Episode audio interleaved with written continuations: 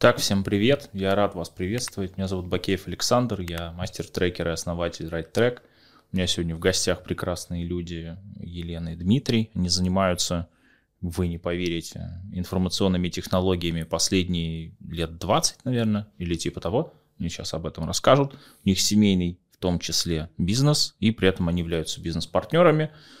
Вот, и сегодня у нас подкаст, вот, в том числе на тему того, что такое владеть и управлять семейным бизнесом, его развивать. Вот. Так что будет интересно. Приветствую. Давайте, э, ну, давайте с чего-то начнем. Привет, Саша. Привет, я Дима. Да мы все делаем, что можем, я понял. Расскажите историю. Ну, то есть я в целом знаком с вашей историей, было время познакомиться. Но вот наши зрители, слушатели, они не знакомы. Расскажите вашу историю, как вот э, как это сплелось все, да, в такую тугую косу. Дети, бизнес, семья, вашей жизни. Давай, Лен, ты начнешь. Мне кажется, у нас э, вообще было достаточно много попыток что-то сделать, и мы постоянно перебирали с Димой, да, когда мы встретились? Ну, у нас все время были какие-то сторонние проекты, какие-то хобби-проекты, какие-то попытки подработать. Мы вообще сами айтишники, то есть мы программисты. То есть по состоянию mm-hmm. на тот момент, когда мы познакомились в 2003 году, нам было там по 20 с небольшим лет, и мы были, в общем, такими high-класс Java-программистами, то есть mm-hmm. в, в верхнем сегменте рынка трудового. И Те мы... самые люди, которые понимают Oracle? Ну, которые не только его понимают, которые могут его подковырять еще так, чтобы он работал так, как надо. Ну, это Oracle... гораздо дороже. Да. Да. Но в основном мы все-таки писали код на Java ага. и были в этом очень-очень-очень хороши. Познакомились мы на работе. Да. Прекрасное начало. Так. Вот. И как-то все время было интересно что-то вместе поделать. А поскольку поделать мы могли ну, в том числе что-нибудь попрограммировать. И у меня был аппетит все время какие-то разные интересные проекты придумывать или находить. Мы все время пробовали что-то делать вместе. Мы пробовали делать э, чат-ботов с искусственным интеллектом по созданию виртуальных личностей. Это 2003 год. Ну, это выглядело так, что, например, э, виртуальные личности Ленина, да, по-моему, и закачивали с нее все диалоги, ну вот там именно uh как, реплики Ленина, и можно было с ним разговаривать, и как бы ты как будто общаешься с настоящим Лениным. Там был набор таких виртуальных личностей, кого uh там они делают. Марат Гельман был как одна из виртуальных личностей, да, еще какие-то... это был проект, по-моему, Марата Гельмана. Да. Угу. У нее просто было много диалогов э, в ACQ, тогда еще основной uh мессенджер вот, и где он, в общем, там в основном, ну, большая часть была его высказываний, например, на плюс-минус одни и те же темы. И загнав их в базу, подстроив наши алгоритмы над ним, в общем, он вполне общался как ну, настоящий, по крайней мере, на какой-то список тем, связанных с современным искусством. Угу. Вот. У нас была онлайн-игра, которая у нас были заказчики ребята... Девятиклассники. Да, у нас проект закончился на том, что одно, один закончил самый главный четверть с тройками, его ему обрезали, собственно, и финансирование, и возможность э, машинного времени. Вот. Но таких проектов у нас было там, ну не знаю, ну десяток точно был, если не больше, наверное, пару десятков даже. И в итоге вы начали какую компанию делать?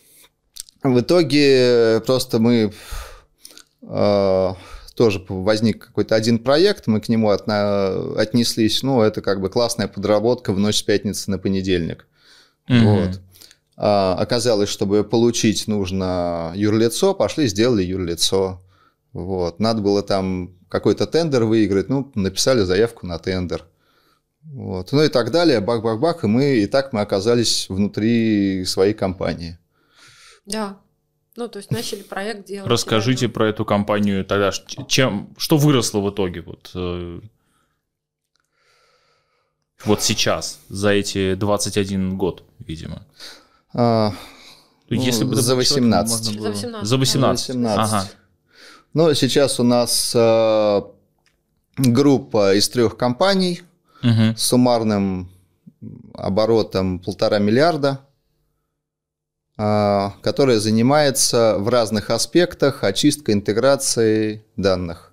Угу. То, что называется Data Quality и Master Data Management. Ну, мало о чем говорит, но у нас в клиентах все крупнейшие банки страны, абсолютно все телекомы, а, из а, большой четверки, угу. крупные страховые компании, крупный ритейл, государство.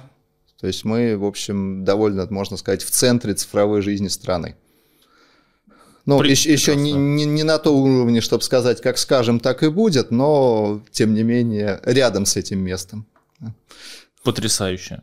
Как вы пришли, ну, то есть звучит так, как будто это, как это, небольшой фриланс вырос в большой бизнес. Так и есть, да. Мы начинали вообще с нулем же а, денег, то есть без заемного угу. капитала, только на деньги, которые мы брали, по-моему, у друзей. Ну, family, friends, fools, да. да. у друзей и семьи, да.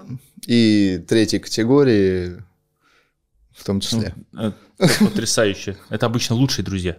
Да. Но мы, по-моему, так и не взяли инвестиции, да, за все время, хотя нам много предлагали. Ну, у нас была, как бы, я не знаю, это, наверное, не инвестиция, это был займ под залог доли, который мы потом выкупили через несколько лет да, только. Но это скорее не да, но это не было инвестиции, да, то есть это люди не претендовали на как, участие в этом бизнесе, это был именно займ.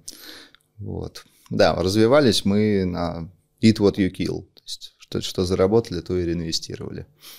Абсолютно органический рост. Сколько сейчас у вас э, человек в команде? Суммарно на три компании, ну, чуть меньше 200. Да, они все время меняются, поэтому даже затрудняемся. Ну, чуть меньше 200, У нас каждый да. день кто-то уходит там. Ну, ну примерно по порядку величины, да. Приходит, вот. Уходит, конечно, не каждый. Потрясающе. Ну, то есть получается, что у вас такой нормальный, устойчивый, сильно беловоротничковый интеллектуальный бизнес э, с чудовищно высоким порогом входа. Ну, просто потому что, судя по тому, что вы рассказали, очень небольшое количество людей вообще способны, да, не знаю, понимать задачи, которые, с которыми вы имеете дело. Я не говорю про решать. Просто хотя бы, как это сказать, вот я прочитал ТЗ, я, я понял эти слова, они знакомы. Угу. Вот. Это, ну, то есть какие-то сильно специфические компетенции нужны. Угу. Ну, да. У меня еще бэкграунд, э, у меня черный пояс по математике, я закончил э, Тульский мехмат, бакалавриат, магистратуру, аспирантуру, это 9 лет профильного математического образования, вот, ну и плюс программист. И, в общем, это как раз тот случай, где это все использовалось на всю катушку. Это к вопросу о том, как заработать, если ты математик, видимо. Да. Это прекрасно. То есть, получается, правильно ли я понимаю, то есть у вас, э, ну, как сказать, сложился бизнес? Ну, то есть он вот... Ну, да? похоже, да. Ну, то есть вряд ли он мгновенно исчезнет. Ну, я бы был очень осторожен в таких высказываниях. Вселенная, она очень иронична. Да. А вот. предприниматели суеверны. Это правда. Да. Поэтому, ну вот в, моме, в моменте, да, решил жить вечно, пока все хорошо. Идеально, мне очень нравится. У меня такую же фразу говорит один из моих учителей по философии, я ему доверяю в этом вопросе.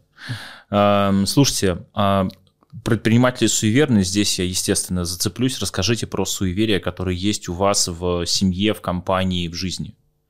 Ваши приметы, может быть, есть какие-то перед переговорами обязательно там вот это сделать. Или там вот, я знаю, например, у вас есть такая прикольная штука, что, например, там счета бумажные, договора бумажные вы отправляете на бумаге только самый дорогой высшего качества. Ну, Но может, не самый дорогой, еще... а той, которая вызывает эстетическое наслаждение у тех, кто способен испытать эстетическое наслаждение. Окей. Я, у меня эта фраза звучала гораздо проще. Расскажите, может быть, есть что-то еще? Ну, что вспоминается? Ну, на самом деле, с счетами это достаточно практичная штука, потому что когда счета отличаются от других, их как бы автоматически вытаскивают из пачки и оплачивают. Ну, это так же, как во времена, да. когда еще бумажные визитки были в ходу. Сделать свою визитку на миллиметр шире, ты всегда будешь выделяться в пачке. Угу. Потрясающе. Ну, то есть вот э, это не то, о чем ты можешь узнать на э, курсах MBA. Да, потому что если все будут делать визитки на миллиметр шире, это потеряется. Пачка будет Пачка одинаковой. будет, да, другой. Да. Поэтому... А, у меня вопрос. Какие у вас вот, э, ладно, бог с ними, с суевериями, так легко их не вспомнить. Э, какие вещи вы вот можете э, припомнить, которые вот, э, как это сказать, сейчас уже выглядят очевидно глупой ошибкой, но в моменте, когда вы это делали, это было, ну, типа, ну, нормальной гипотезой казалось. Ну, начинать свой бизнес. Так. Семейный бизнес. Семейный бизнес. Так. Начинать свой бизнес, начинать семейный бизнес. То есть это уже, уже две ошибки. Но у нас бизнес раньше был, чем семья. То А. есть мы... да, Ну, ну, понятно как- было, к чему все идет. Ну, мне непонятно. Мгм. Мне тоже, ну, как бы. Хорошо. А в чем э, природа? Ну, то есть почему начинать свой бизнес это ошибка была? А, Страшно. Всякое бывает. Так. То есть, чтобы лезть в эту историю, ну, кроме как бы hard skills, а, нужно, нужно, блин, быть везучим. Там есть много моментов, где должно повести. Причем много моментов, где должно повести несколько раз подряд. Мгм. Как вы думаете, вам везло? Мне кажется, нам везло много раз подряд. Например, одного из заказчиков, по-моему, Samsung, я нашла вообще на каком-то на интернет-форуме. Они искали а, того, кто операторов, которые помогут им обработать базу. Мгм. Вот. И я списалась. Во-первых, кто ним. вручную просто переколотит огромное количество данных, которые заданы там одной строкой, им- имя, э, там, ФИО, адрес, э, e-mail, телефон, еще перепутанные в Мгм. разном порядке, просто расколотит по разным э, полям базы данных по отдельности. И Потрясающе. таких миллион. Они искали операторский центр. Да, и- а я просто искала клиентов по словам, ну, как бы как сейчас они могут решать проблему, ну и нашла на каком-то просто интернет-форуме. И написала им, и мы, правда, поехали в Samsung там на следующий день, показали им наше решение. Убедили их, что пока Да. они переколотят это вручную, данные потеряют актуальность, и любая автоматизация это будет точно лучше, чем любая ручная работа. Да. Мгм. Ну вот как-то так. Потом, мне кажется, нам много раз везло еще с заказчиками, с получением заказчиков. Ну, то, что у нас такие красивые бренды в самом начале были. GE, Nissan.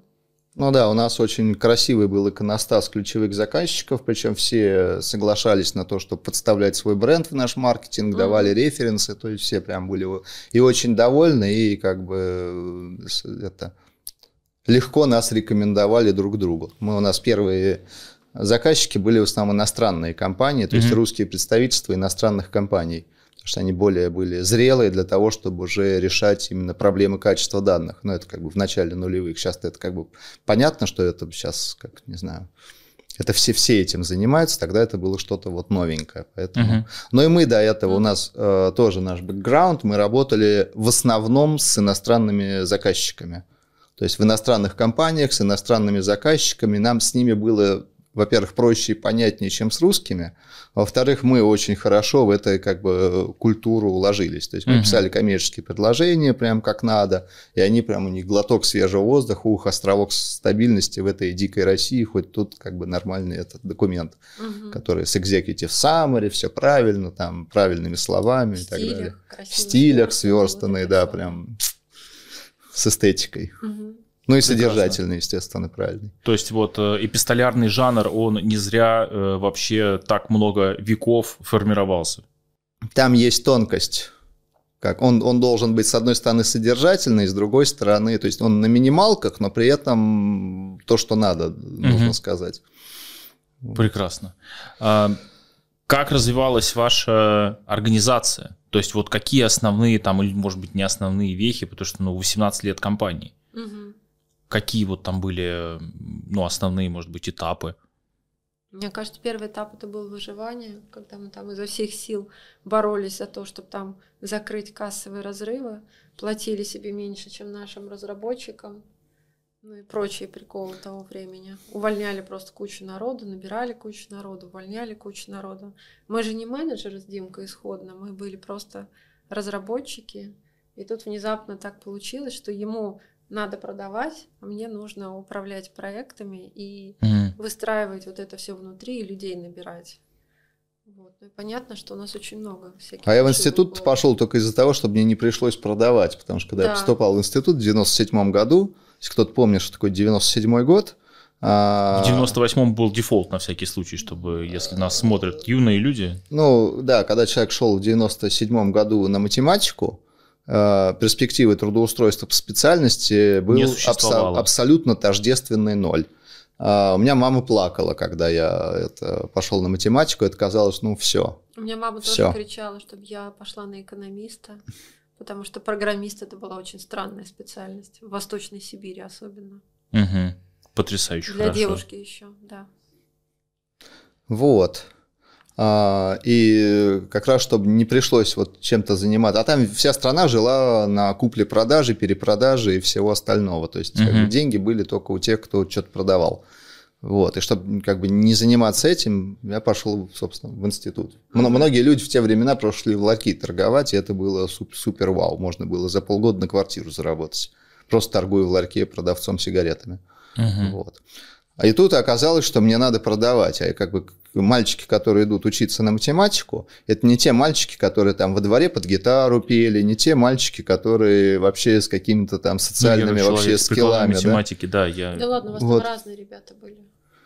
Но они разные внутри вот этого вот контекста математиков, да, но по, да, по, по отношению к внешнему ты, миру, да, оно да, они, сильно, да, они, они, сильно разные. Они очень специальные, да. И тут оказывается, что мне надо там в костюме ходить и как бы встречаться с важными, уважаемыми людьми, им что-то как-то пытаться объяснить, зачем им нужно... Да, кстати, первые деньги мы, по-моему, потратили как раз на костюм. Поехали, да. купили Димки. Первая костюм. самая большая инвестиция была в том, чтобы меня одеть. Угу. Потому что ему надо было ходить на конфу в банке. Вот. Мне уже костюм не так был нужен, потому что я там людей набирала и управляла, можно было без костюма. Потому Класс. что два мы, наверное, не осилили бы тогда. И оказалось, что тряпочка меняет сознание. Да. Я просто... На меня это был совершенно неожиданный эффект. М-м. Расскажи. Ну, просто по-другому, то есть ты там заходишь в эти там роскошные бизнес-центры, ты уже, когда тебе приносят... В э, гараже на, серп... на проезде серпа и молота. В помещении бывшей бани у нас был э, офис бывшей бани. У меня был этот как бы кабинет в душевой. Надо мной висел душ, просто там вода не была подведена. Ну, вот, вот такие вот условия. А рядом с нами сидели еще ребята из другой компании, которые там тоже беспрерывно что-то делали. Ну вот, и когда вот выряжаешься в костюм, ты сразу, тебя, ты проходишь опознавание свой-чужой, с тобой здороваются как взрослые. И ты очень ча- ярко видишь вот это вот изменение восприятия. Я не знаю, сейчас, может быть, этого уже нет. Я сейчас уже не хожу в костюмах, и это... Сейчас уже не так важно, как это. Живы Но ли тогда... те оранжевые кроссовки? Ну, нет, конечно. Ну, уже новые я, я не хожу, кроссовки. не хожу в одних кроссовках 10 я лет. Понимаю, ну, вдруг. Да. Вот. Ну, то есть, вот. Но тогда это прям было важно. У меня uh-huh. прям опознавание свой-чужой, когда тебе предлагают кофе, ты на это нормально реагируешь, а не думаешь, что это как бы тебе по ошибке принесли, как бы вот. И вот это, что тебя с кем-то uh-huh. перепутали. И вот это, да, меняло восприятие внутреннее. То есть ты прям садишься на стол и ощущаешь, что ты на равных разговариваешь. И с тобой разговаривают на равных, а не просто какой-то там мальчик-студент, там непонятно какую-то поделку принес, э, за галстук дергает, посмотрите, посмотрите на мою поделку, я старался. Угу. Проделана при... большая работа. Но при этом тебе же как сумасшедшее количество отказов пришлось перенести. Да, мне тоже было это понятно, что я когда пытался это знакомиться с людьми на конференциях, ну тогда больше это все-таки офлайновая история была, ну, мир другой был 20 лет назад. А, и я как бы с невысокими социальными скиллами, еще с какой-то странной историей, которую не очень кто-то понимает. А, тогда еще пытались объяснить людям, зачем вообще CRM нужна в бизнесе. То есть там была точка понимания, а нужен ли нам в принципе CRM. А тут я уже со следующим этапом, а какое там нужно именно качество данных, и следующий этап, а как нам интегрировать эти сквозные процессы между организациями. На меня смотрели. А просто бы, да. по, по этим, по uh, white paper IBM такая компания должна была появиться не в 2005, а в 2008 году. То есть, грубо говоря, рынок не дозрел еще. И первые три года мы постоянно сталкивались с тем, что про нас еще не знают. Мы не знали еще тогда про white paper IBM, мы просто думали, Чуть что позже, за фигня да. происходит, да? Почему как бы никому это не нужно, хотя к нам приходили и Samsung, и Peugeot, и угу. другие западные компании. А все рвануло немножко позже, просто на 3-4 года, а за это время мы успели уже отстроить инфраструктуру, сделать продукты, набрать людей. Ну и мы еще воспитали рынок фактически, то есть mm-hmm. рынок этот сделали мы под себя. Mm. То есть вот э, да, на этом рынке пользуются, других, наверное, да. рынков, да, в других странах, что вот здесь. Здесь пользуются нашей терминологией, а не консалтерской. То есть в Америке там, например, там mm-hmm. скорее э, эти. Ну да там терминология больше оракловая, например. Оракловая, Accenture да. еще немножко туда добавили. Да, да, у нас терминология используется наша, здесь совсем... И у нас радикально другие стандарты в, в, в области угу. качества обработки данных. Там мы когда еще до вот всех этих событий конкурировали э, с большими ребятами, типа IBM, Oracle, информатика и так далее, у них у всех есть продукты на интеграцию данных и качество данных, но тот уровень, э, который мы э, на рынке установили, ожидания, он просто несоразмеримо выше, чем то, к чему привыкли в а. Америке а. и в США. Вот, то есть, ну, там... ну, то есть это как э, бывает сантиметровая точность, и бывает миллиметровая, и это немножко, немножко разница. Супер. То есть у нас просто ожидания рынки такие, что эти ребята просто им было очень грустно, потому что они недостижимы на том стейке технологий, в которых они живут. Он ну, просто есть... принципиально недостижим. То есть я правильно понимаю, что это история про э, как бы порог входа, который измеряется не в деньгах уже даже, а в компетенциях конкретных людей, которые просто либо способны, либо нет, и если они способны, то они работают у вас. Ну и там вокруг этого еще то, что называется специаль... ну, э, производственная культура, то есть тех же людей mm. помести в другую производственную культуру, и там... Результат не будет. Результат не будет. Ну, будет другой результат, mm-hmm. не такой. Мы пробовали. Мы пробовали. Так, но про это мне интересно. В смысле, сначала про культуру, а потом про то, что попробовали. Я даже не знаю, что про производственную культуру. Ну, то, что у нас с самого начала мы установили там систему управления знаниями, таск-трекеры, а, системы вот этой вот непрерывной интеграции, которые тесты прокручивали. И фактически это было с самого начала в компании. Mm. То есть это не эволюционное, это мы сразу вот такой вот стек забабахали из самого... Общем, ну, поскольку всего. мы сами как бы да. из этой среды, мы сразу да. делали, у нас одна из мечт была, собственно, сделать компанию, это наконец-то сделать так, как, как, как хочется, как хочется да, да, а не без вот каких-то там да, компромиссов. Без тестирования да. на коленке, там, чтобы автотесты были, чтобы интеграционные тесты были, чтобы там сотни разных тестов были, и, в общем... Ну, и у нас это, это было лет на 10 раньше, чем в среднем общем, да. везде. Ну, то есть вот. вы, по сути, строили компанию под себя, чтобы вам было в ней удобно и комфортно работать. Да, да. Мы, мы строили классное, да, себе комфортное рабочее место, да, где все классно. Мы набирали людей, с которыми нам в том числе и приятно. Угу. Вот. Которые по ценностям мэчатся, да, ну, естественно, по компетенциям тоже. Ну, я здесь могу честно сказать, что вы шли путем, которым идет каждый семейный бизнес без исключений вообще. Я не знаю ни одного исключения, честное слово. Я много лет общаюсь с людьми, у которых э, э, волю судеб, э, как бы семейные компании, у кого-то с женой, у кого-то с детьми, у кого-то там с братом и так далее, э, сестрой, вот. Э, одинаковый принцип. То есть это в первую очередь решение внутренних задач э, каждого из участников, в первую очередь. А уже потом бизнес-метрики тоже неплохо. Ну, то есть, если она еще и в плюс работает, вообще хорошо. Ну, вот. У нас, кстати, это всегда было ключевое, что нам хотелось. То есть, если бы оно не работало в плюс, мы просто бы это не делали. Угу. Ты знаешь, у нас по, это, по Хогану, вот если наши слушатели знают, угу это такой метод психометрии. У нас с Димкой высокая коммерция у обоих, поэтому mm. для нас вот все, что как бы все, что без профита, деньги, просто неинтересно. Просто неинтересно, да. И мы много раз это обсуждали во время развития ну, вот компании, какие она фазы проходила, uh что если в какой-то момент мы обнаружим, что эта вся штука стала убыточной, то ну, закрываем, кладем деньги на депозит и расходимся. uh Ну, просто неинтересно заниматься бизнесом, который, например, доходность там 10-20% годовых дает. Ну, ниже, чем 3х от депозита, скажем так. Угу. Ну, логично. Это Но в этом есть какой-то, да, какая-то разумность. Угу. Там просто бывает какого-то размера компания, когда ты ну, не можешь положить похожую сумму на депозиты, тебе не дадут доходность. Там просто банкир сбежит с твоими деньгами. Угу. Вот. Но как бы, если у тебя компания меньше по размеру, то 3 депозита это очень разумно. Звучит, по крайней мере. Но стоит отметить, что мы, поскольку мы заходили в этот бизнес как э, высококлассные специалисты, и у нас была очень высокая наша стоимость на рынке труда как специалистов. Mm-hmm. То есть мы там по верхней планке.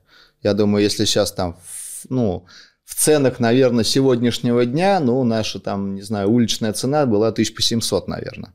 То есть мы прям вот хай-класс, вот топ были. Угу. И мы на этот уровень дохода вышли года через три или четыре, наверное, только. Угу. То есть мы в своей компании, вжахивая просто круглосуточно три или четыре года, угу. мы, мы не добирали до, до своей уличной оценки даже. И это, кстати, было очень больно. Я помню, я плакала в шкафу.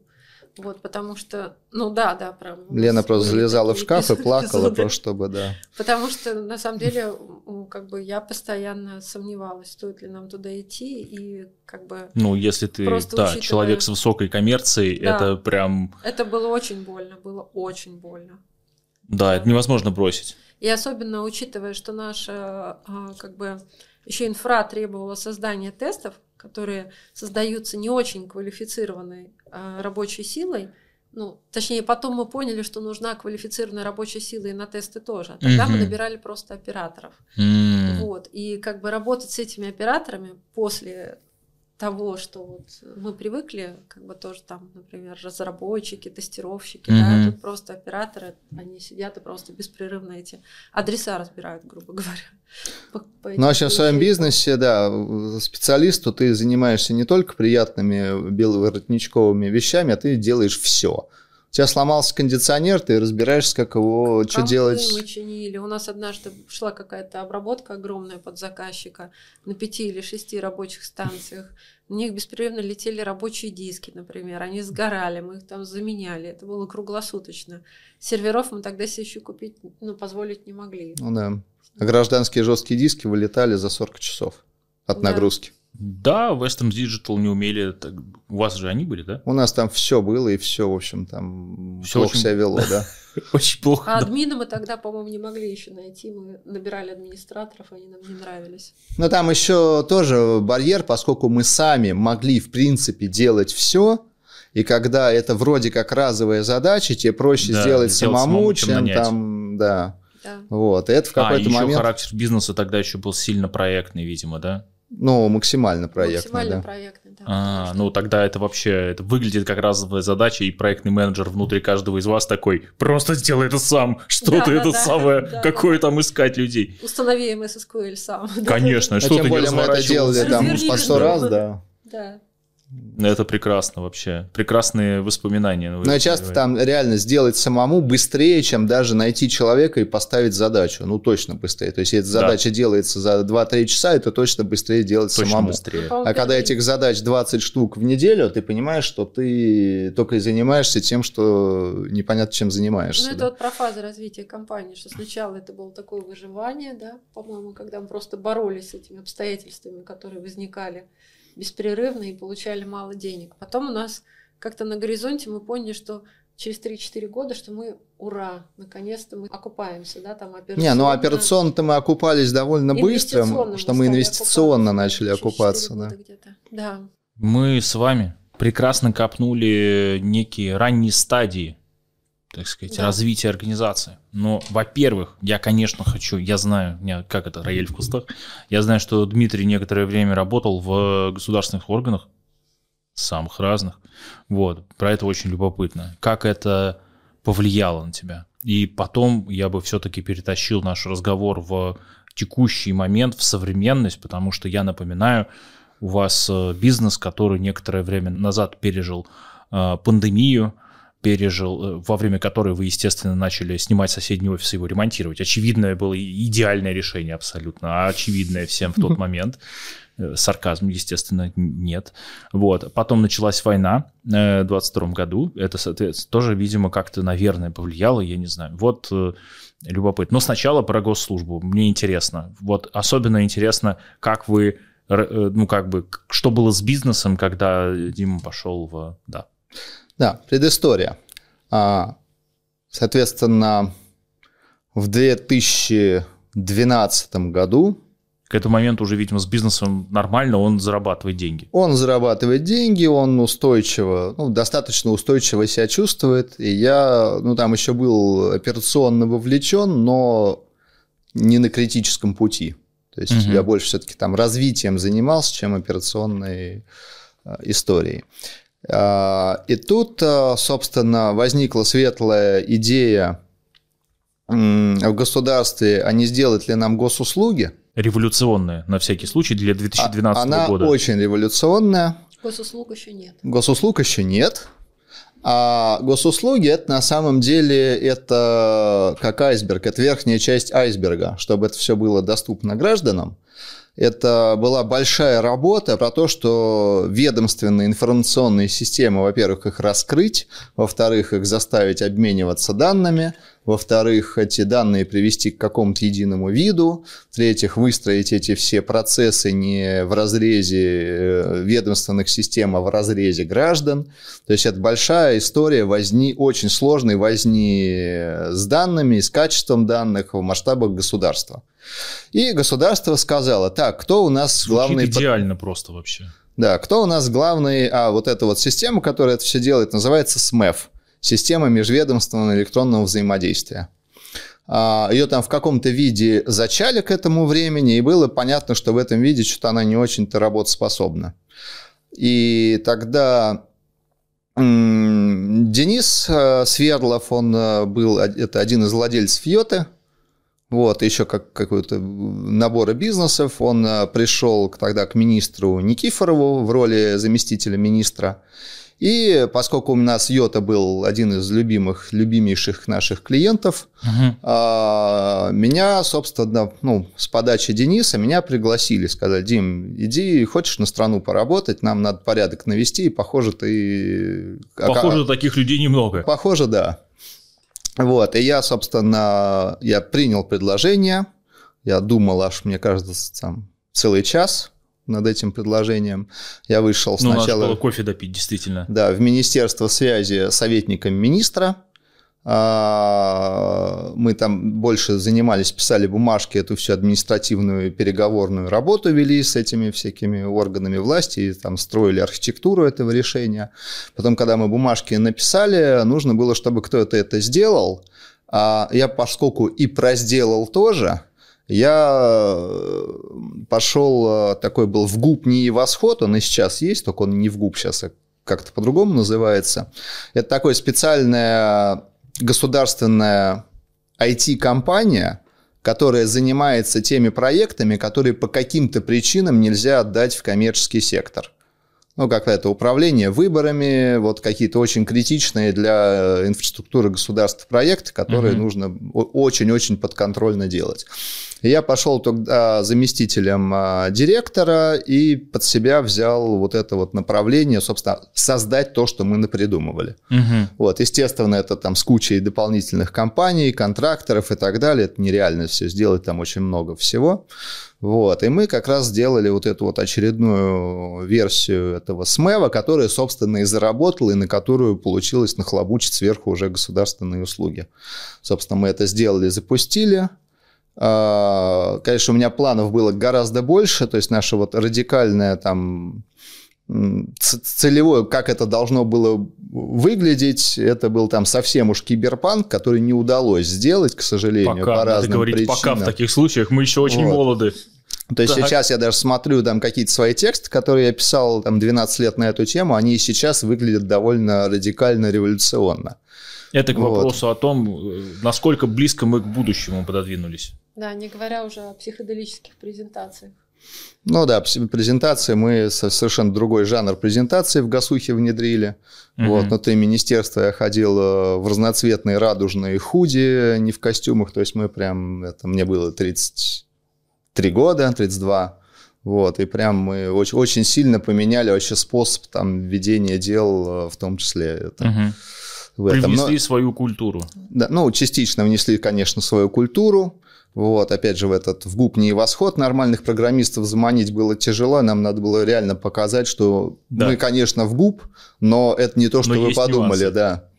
Вот. Uh-huh. Но это другое, да. Так. Вот, и мы в этим. Ну и главное, что мы сделали, получили результат реально вот прям очень резко после этого. Сколько поехали. лет это заняло? Все вместе. Я там, собственно, когда я доделал то, что я обещал доделать, запустился SMF, я сказал, все, моя как бы функция выполнена, как бы карьера чиновника меня не интересует абсолютно, карьера государственного служащего как бы да. в этом государственном предприятии тоже не очень интересует, угу. я вернулся обратно э, в свою компанию. Ну а сколько лет бы... это заняло? Год.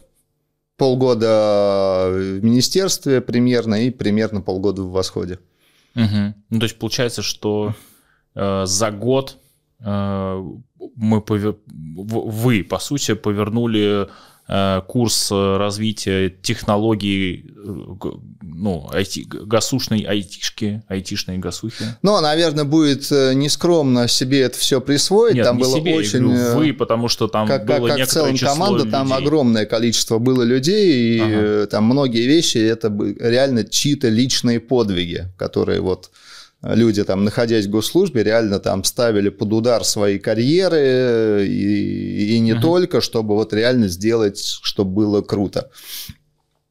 Uh-huh. И, ну, насколько я знаю, нам удалось. То есть я это... Ну, мы Мне... видим госуслуги в телефоне, видимо, они как-то работают. Да. МФЦ тогда же сделали, но это не ваша команда, это ПАК сделал. МФЦ, да, это другая команда, но, но она тоже, тоже как, бы, как бы там в основе тоже это интеграция данных, угу. это, то есть там под капотом, в общем, те же самые механизмы примерно находятся. Вот я как раз под капотной частью занимался. Вот то, что вы видите там на сайте госуслуг или этом, да, вот, вот эти мордочки, это не моя история, у меня вот то, что там в глубине. Угу. Вот, вот это мой вклад. Это был очень полезный опыт. У меня, пока я работал в госструктуре, несколько раз поменялось представление о добре и зле, о хорошем и плохом и так далее. То есть у меня прям несколько раз перевернулась картина мира в голове. Класс. И к чему вы пришли сейчас? Вот сейчас 24 э, год, угу. февраль. Мы пишем февраль, 14 февраля. Сегодня день всех влюбленных, очень символично. Э, к чему пришли сейчас? То есть вот сейчас в феврале 24 года у вас там бизнес, я знаю, дети, нечетное число, трое, насколько мне известно. Угу. Вот. А у вас, э, соответственно, там почти две сотни сотрудников, какие-то клиенты, несколько компаний уже, то есть уже их три. Вот, и детей трое, кстати, это забавно. Вот, mm то есть к чему вы пришли сейчас, ну вот помимо каких-то вещей, вот я их перечислил, вот что, что еще есть у вас в жизни? Куда смотрите сейчас? Вот э, следующие какие-то, э, не знаю, горизонты или скалы, или как это, вершины? Ну, давай с себя начну. У меня все еще есть э, идея фикс все-таки там докрутить э, государство до того состояния, которое мне понравится, потому что, да, мы uh-huh. сделали СМФ, там возникли госуслуги, но э, реально это примерно 10% от того, что мне хотелось. Угу. И, и видимо, сейчас, все еще хочется. И мне все еще хочется, то есть мне хочется все-таки там другого уровня вообще это все сделать. И, ну, тогда, может быть, это было преждевременно, сейчас, мне кажется... А другого уровня, можешь какой-нибудь, не знаю, пример привести? Ну, там просто концептуально некоторые вещи можно поменять. Во-первых, у нас на уровне вообще а, у нас на уровне Конституции у нас зашит биошовинизм, что у нас э, животные формы жизни имеют преимущество перед неживотными формами жизни. Угу. Мы это еще хотели 10 лет назад устранить, чтобы контрагентом любого договора был не гражданин, а ключ ЦП. А угу. кто за этим ключом стоит, какой оператор, он может быть... Э, ну, юрлицо, физлицо или и, и, или, или, или алгоритм, это вообще угу. не важно, да? Вот, то есть вот это вот развязать э, от, от, от живых людей просто как-то в обобщенном виде, да, uh когда у тебя контрагент, реально это ключ электронной подписи, uh и вокруг все этого закрутить. Во-вторых, он анонимный, чтобы был, то есть чтобы там, не знаю, при взаимодействии там с государством чиновник не знал, как меня зовут, ему не надо знать, как меня зовут, чтобы выполнить свои функции.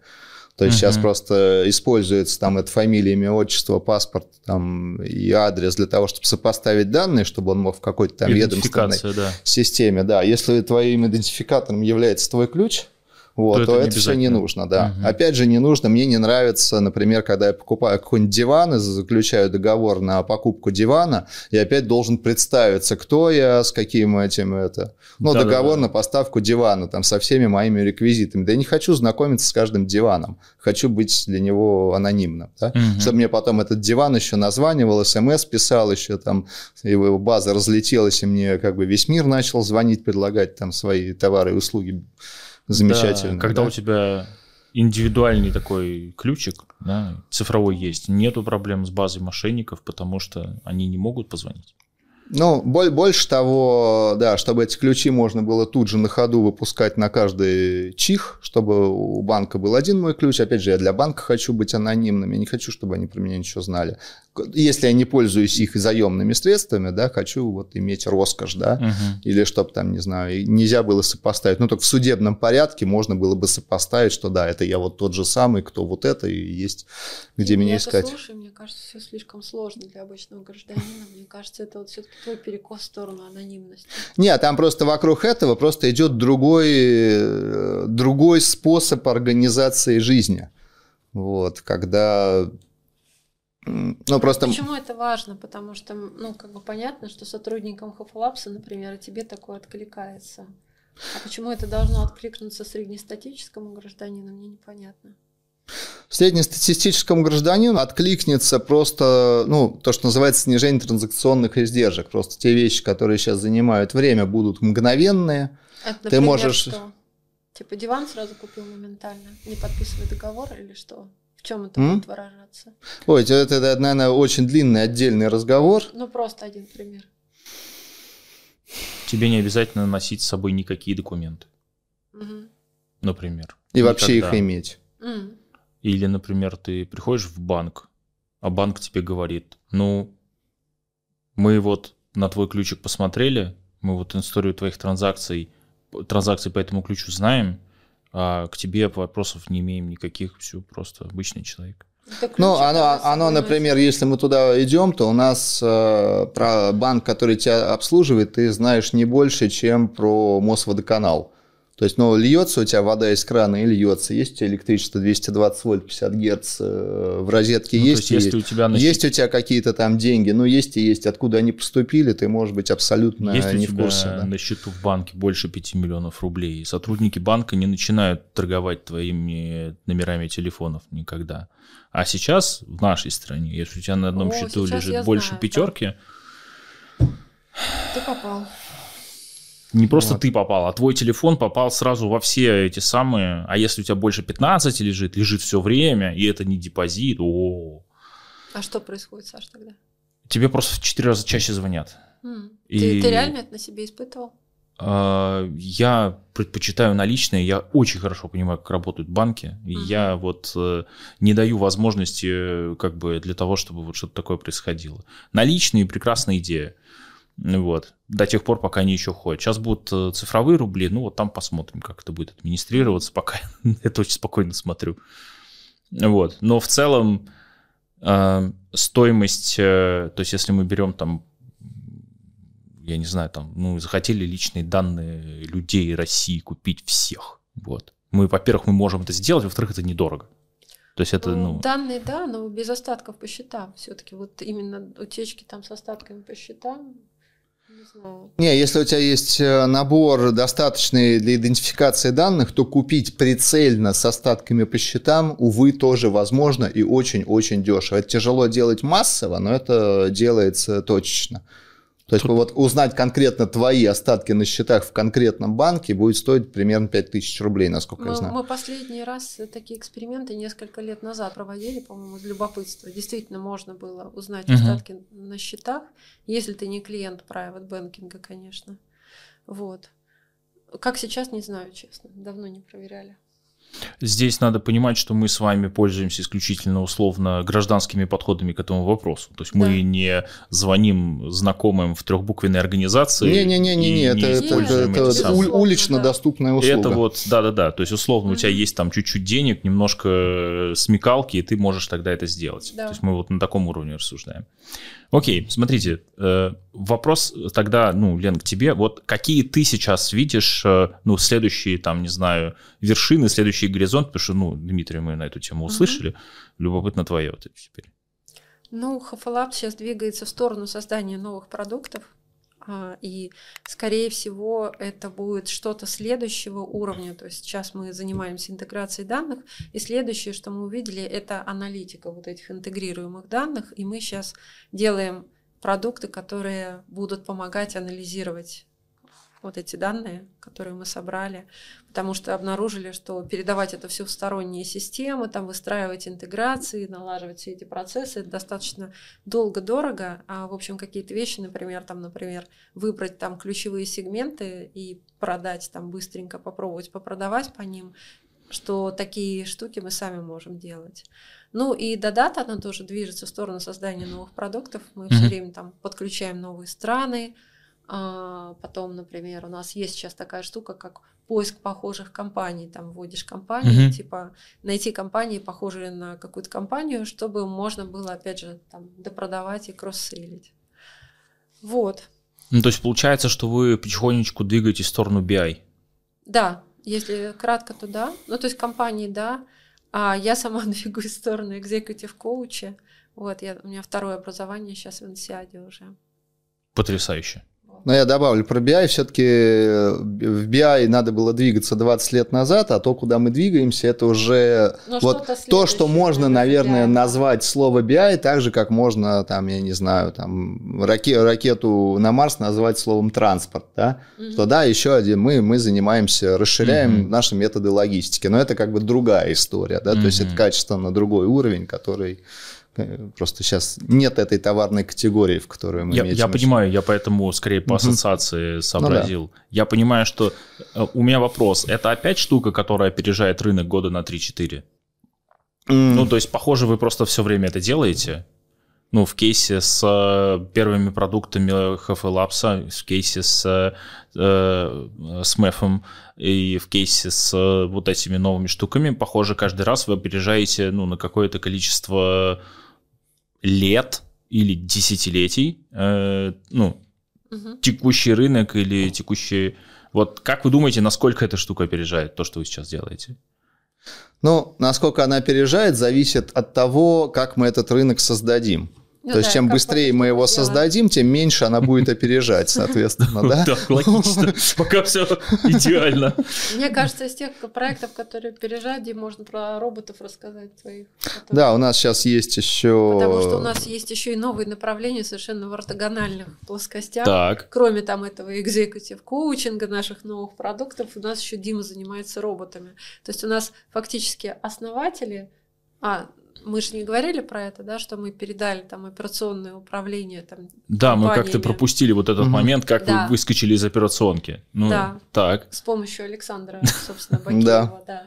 Было Саша, такое. Саша у нас работал трекером и помог нам, собственно, снять с себя обязанности э, управляющих в своем бизнесе и стать реально предпринимателями, которые и теперь э, ты пошла в экзекутив коучинг, а да. Дима занимается роботами. А Дима а, как бы получил возможность, ну то есть каждый из нас получил возможность заниматься тем, что ему действительно интересно. Мне интересен угу. сейчас коучинг, а Димке интересно направление, которое не в рамках вообще основного бизнеса. И у тебя тоже, насколько я знаю, несколько подходов было к снаряду, там тот же лайфлогинг, например. Да, у меня очень много было вот на тему, но меня в роботах э, в меньшей степени интересует железки. Димка – это наш R&D такой вот. Да, Причем меня... ортогональные РНД. У нас Судя по всему, благодаря... наше это в смысле человечество. Да, человечество. То есть у нас в Лапсе как бы благодаря тебе есть свой РНД, который как бы новые продукты делает, додайте тоже свой РНД, но у нас есть еще глобальный РНД, который не в конве наших бизнесов. Вот и это Дима. Так, Вот. Но меня, меня очень интересует тема автономных роботов, которые без участия человека делают то, что обычно считалось нужно делать только с участием человека. она давно, создают добавочную стоимость какую-то. Нет, просто заменяет кожных мешков на силиконовые. И, по-моему, это давно у тебя тема. Мне кажется, да, мне это, уже. ну, лет 10 точно, на самом деле всю жизнь. Я просто да. в какой-то момент понял, что мне все-таки вот в теме вот этого искусственного интеллекта и автономности мне интересно, когда это все-таки в физическом мире происходит, а не mm-hmm. виртуальном. Mm-hmm. Поэтому меня вот там тема, например, чат GPT, она не очень возбуждает, а когда какая-нибудь штука, которая едет и подметает сама по себе... Выглядит гораздо интереснее. Мне, мне интереснее, да. А почему тебе робот-пылесос интереснее, чем чат GPT? Ну, вопрос в причину прям. Вопрос э, у меня есть... Э... Интересно. В общем, убеждение, что развиваясь в трехмерном пространстве, ты можешь получить уровень интеллекта соразмерный с человеческим, mm-hmm. а не имея собственного тела, ты получаешь просто молотилку цифр. Чат GPT обречен. Я думаю, да. То есть я, я не верю, что он когда-то начнет понимать смыслы. Он может там их это эмулировать сколько угодно, но у нас смыслы замыкаются через наличие физического тела в физическом пространстве. По-моему, ты чат GPT разочаровался, когда ты его спросил, кто является генеральным директором Хафалапса, он какого-то левого чувака совершенно выдал. Не, на самом деле просто чем-то похожим на чат GPT, но, конечно, на другом технологическом, но на близком идейном уровне я занимался еще там четверть века назад. Да, У меня да, была да. программа «Чатмастер» ну, в 98 году. Мы Саша вначале рассказывали про своих этих Да, это еще 18 лет написал, через что я начал попадать, собственно, в американские компании. У меня такой звездный путь как программист случился. Угу. Вот. Но у меня эта программка, она входила там в топ-10 самых скачиваемых программ в русском интернете, про нее во всех журналах писали. Угу далее. Это был самообучающийся чат-бот э, с искусственным интеллектом. Который Он... написан в конце 90-х. В 98 да. году, да. Прекрасно. 97-98. Да. Каждый опять, раз... опять про этот тренд, Саша. тогда, да, просто, да. тогда было просто там на ходовых компьютерах 4 мегабайта оперативной памяти, да. мегабайта. И это да? было очень хорошо. Это было очень хорошо. И жесткие диски измерялись в сотнях мегабайт. И Поэтому... это было очень хорошо. Да, и из того технологического уровня я выжил там все и даже больше. Это был там код на C++ с ассемблерными вставками, который еще в реал-тайме работал, да. Но понятно, что я не мог там загрузить туда весь интернет, но, по крайней мере, именно самообучение, mm-hmm. то есть то, что он в процессе разговора с ним меняет модель мира, вот это уже было реализовано. В общем, да, ChatGPT вот. Димка давно уже прошел, и даже я ему, когда приходила, предлагала делать этих, чат, да, этих ботов для интернет-магазинов, он никакого абсолютно интереса, по-моему, так этой теме не проявил, поэтому это как направление развивать не стали, хотя угу. все технологии у нас были. Ну вот именно, знаешь, неинтересно. Угу. А роботы интересно, которые ездят и убираются в наших парках сами по себе автономно. А что это, что с этим направлением сейчас происходит ну, в плане роботов? Сейчас э, у меня есть команда, которая занимается как раз э, вот этой автономной навигацией в условиях там, отсутствия GPS, потому что мы считаем, что у нас в Москве GPS скорее нет, чем есть сейчас. Ну, в общем да. случае. Если вот. ты не знаешь центр Москвы, то зачем тебе ну, машина? Жить. Зачем, ну, к чему эти вообще детали? Просто не ходи туда, не езди. Вот. Ну и сейчас там у нас ряд очень классных, ну, интересных подходов, по которым, ну, не мейнстрим движется, да, то есть мы не в мейнстриме там Гугла, Теслы. Там, Автономное вождение, которое они делают, отвратительно. Это мое личное мнение. Я Но, не... Но мы, мы решаем более да. специфичную задачу, угу. зато есть ощущение, что специфичную задачу за счет как раз ее неуниверсальности можно да. сделать очень-очень хорошо. Угу. Вот, и мы как бы делаем ставку на это. То есть у нас там маленькая компактная компания, команда в несколько человек, но угу. мы замахиваемся на то, что делают там ну, в другие сроки с другими бюджетами. Посмотрим, во что это выльется. Вот, сейчас пока Если не секрет, вот... а где вы сейчас? На какой стадии? Это уже едет, или это уже подметает, или это уже едет и подметает?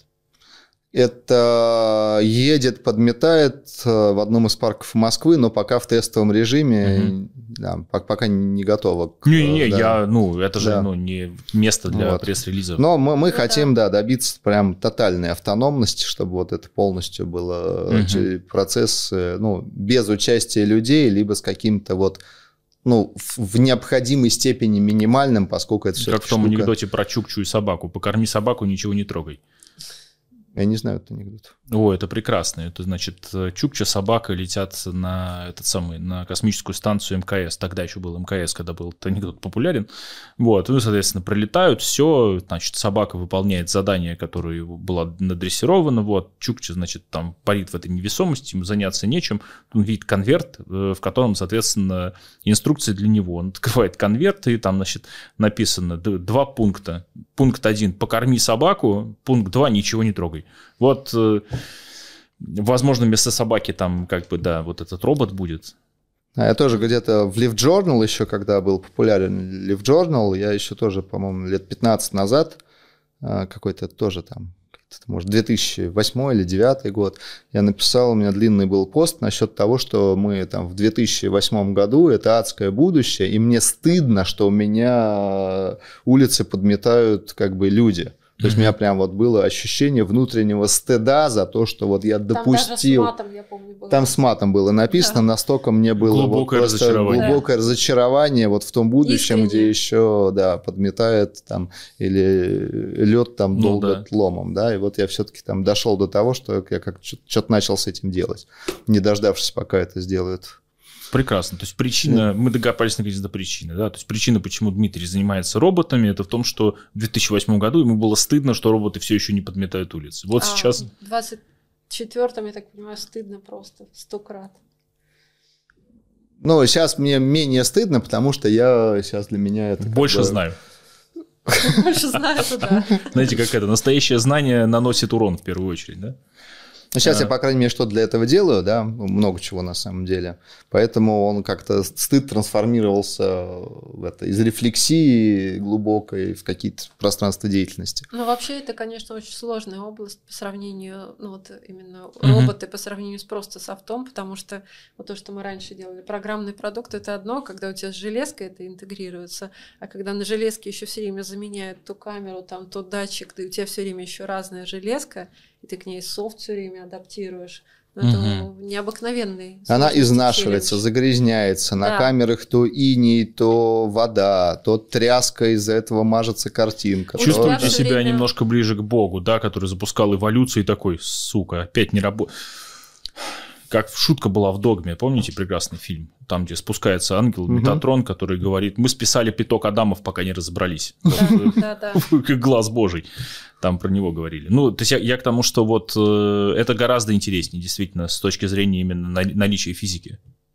Ну да, но на начальном этапе это выглядит как собирание выбитых зубов сломанными руками. Просто все время прилетает каждый раз из нового места. И, и это вот невозможно даже, предугадать. И в кабинетных условиях это невозможно предугадать. То есть реальный как бы зачет всегда только по улице идет, потому что каждый там а проезд... А улица тоже меняется каждый день. Да, там у нас же в Москве 4 сезона. По-другому. Да, там внутри одного дня бывает. Да. Там проехал трактор по дорожке, э, сгреб отвал, и теперь у тебя дорожка не там, где на карте, а там, где она фактически есть после после проезда трактора. Это там может Просто отличаться. Просто другое место. Да.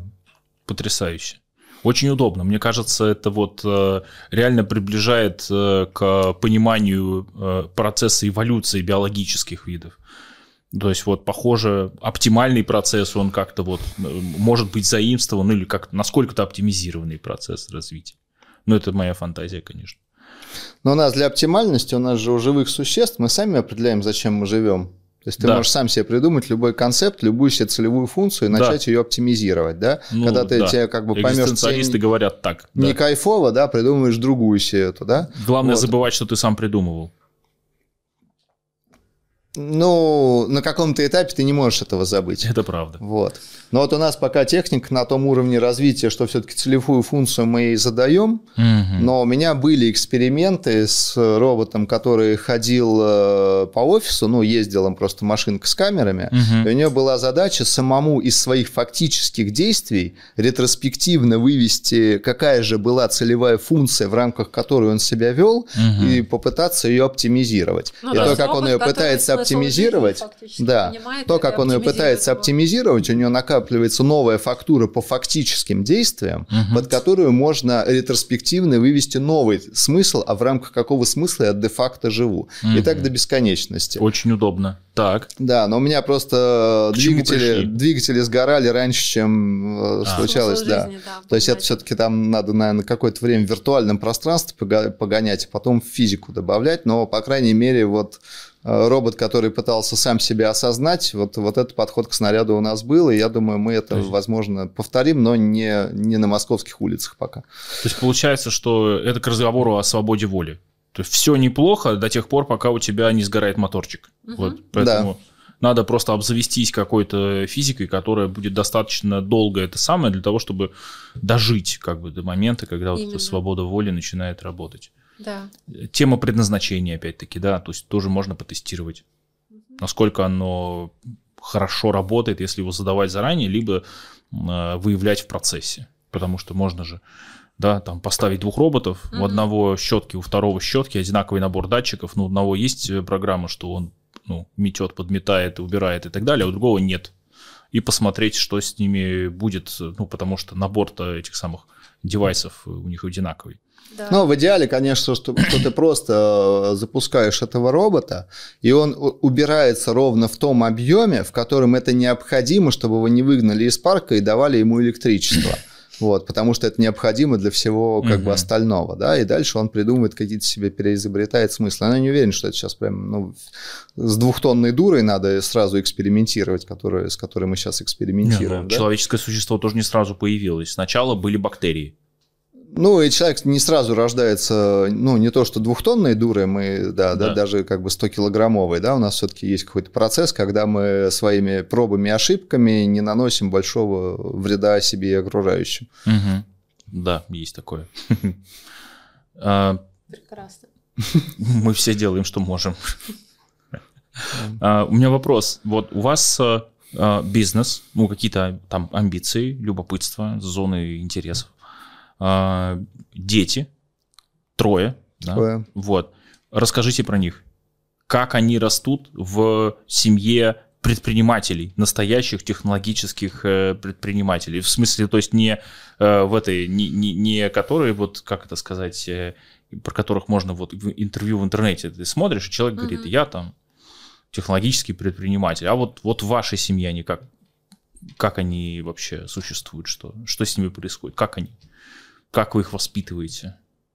Начала думать, как мы их воспитываем. А мы их по-разному. У нас были да. разные этапы нашего развития, ага. и, и детям тоже. прилетало на разные темы. И... Но, но начнем с того, что они у нас 8 школ сменили. То есть Старшие. Старшие, да, ну, на это старшем... на всех в сумме? Нет, это... каждый. Каждый. Ну, нет, не каждый, это на, на, на двух старших в сумме.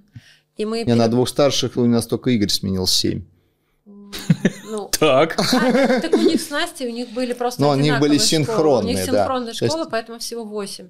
И мы пробовали совершенно разные типы образования, начиная от а, элитной гимназии на Рублевке. Так демократической школы, где не было никакого... Ну, вообще анскулинг просто. Да, анскулинг фактически. То есть можешь ходить на уроки, можешь, можешь ходить, ходить, можешь не ходить. Да там понятия урока даже не было да. как такового. Вальдорфовской школы, где, соответственно, у нас там вот эта вот вся вальдорфовская любовь к животным, к природе, там, к труду, к труду и чистка к натуральным материалам, да, там все, все как положено, печь хлеб. Прекрасно. Да, так. как раз для технологических предпринимателей Самое, ну, никакого просто... iPad дома, да, то есть вот. Да, бы, естественно. Да, Зачем? Положено. Зачем? И, наверное, ну сейчас они у нас а, и семейного образования. У меня же была еще идея mm-hmm. фикс, как бы а, элитное образование дома с именно тем количеством уроков, которые вот нужно конкретному ребенку. Да, я это тоже успела реализовать, попробовать. И к чему вот. вы в итоге пришли? Это вот со старшим. Трое. У нас просто детям сейчас 15, 13 и 8. Да. Угу. Вот мы на старших вот это весь путь прошли. Так. Один, да, средний 7 школ. А третью мы просто любим. Да. Так. Но мы уже, да, реализовали все свои амбиции, поэтому можем просто любить. Она ходит в школу или как? Или у нее там просто репетитор какой-то? Или как? Ходит в школу. Ходит в школу, частную школу, там, за замкади mm. рядом. Ну, про, нам, просто... Ну, про, про, простенькая. Без, да. Просто недалеко просто... ехать. Типа. Да, недалеко самая, ехать. Самая ближайшая нормальная школа дома. Угу. Принцип такой. Прекрасно. Добрая есть... к детям. Угу.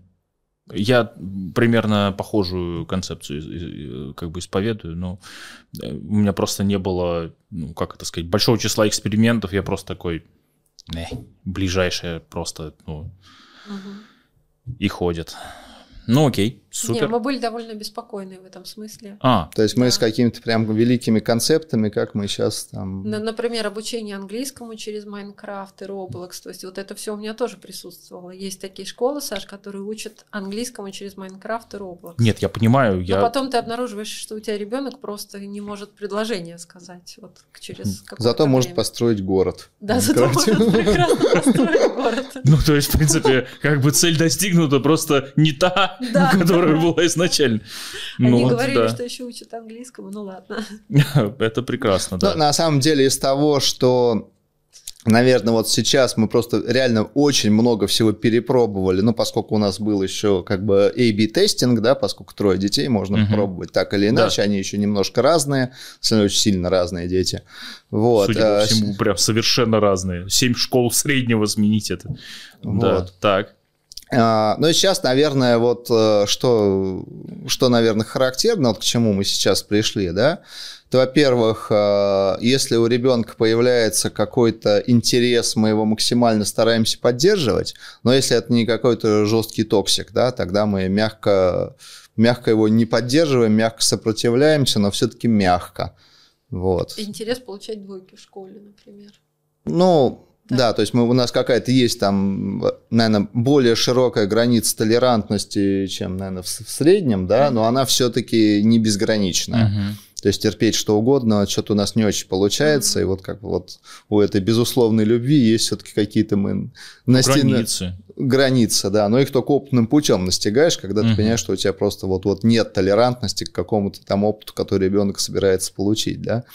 Старшая вот. у нас вообще интернет-звезда, у нее, она, она же знает там то ли 10 языков, то ли я уже запуталась сколько. Да, она раз в полгода изучает, изучает новый, язык. новый язык. Сейчас, например, это был китайский, потом а, опять то есть она этот самый полиглот. Да, она полиглот, и у нее есть проект, вот это манго на татарском. Угу. То есть она берет мангу, переводит на татарский. При том, что к татарскому она не имеет никакого отношения, ей просто понравился язык.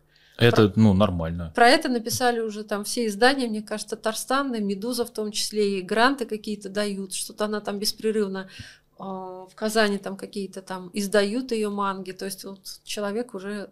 Причем у нее на проекте, Саш, человек 10 взрослых, по-моему, работает, угу. и все работают без денег, волонтерство. А зачем им платить? Вот. Она не понимает искренне, они же заняты любимым делом. Да, да, да, да. И они тоже не понимают. И они тоже не понимают, зачем за это брать деньги, потому что все заняты, ну, по кайфу. Но мне кажется, вот для популяризации татарского языка среди молодежи, возможно, Настя сделала больше, чем многие. Чем ребята из Татарстана. То есть это очень неожиданно. Московский подросток вот просто ну, чисто на интересе популяризировал татарский. Потому что мы не татарская семья, у нас дома никто не говорит на татарском Татарск, мы не из этой его культурной... Да, я на всякий случай просто намекну, слушая вас последний час, я не удивлен этому повороту в ее жизни. То есть я рад за нее, и меня радует, что, в принципе, настолько оригинально можно подходить. Господи, необычно. Вот, но слушая перед этим вас, я понимаю, что, в принципе, ну, это нормально. Ну, они же, ну вот. Ну, естественно, манго на татарском. Ну, а что еще? А что, да? чем еще? Да. Почему нет? Да. да. Средний вот. у нас просто любит играть в компьютерные игры.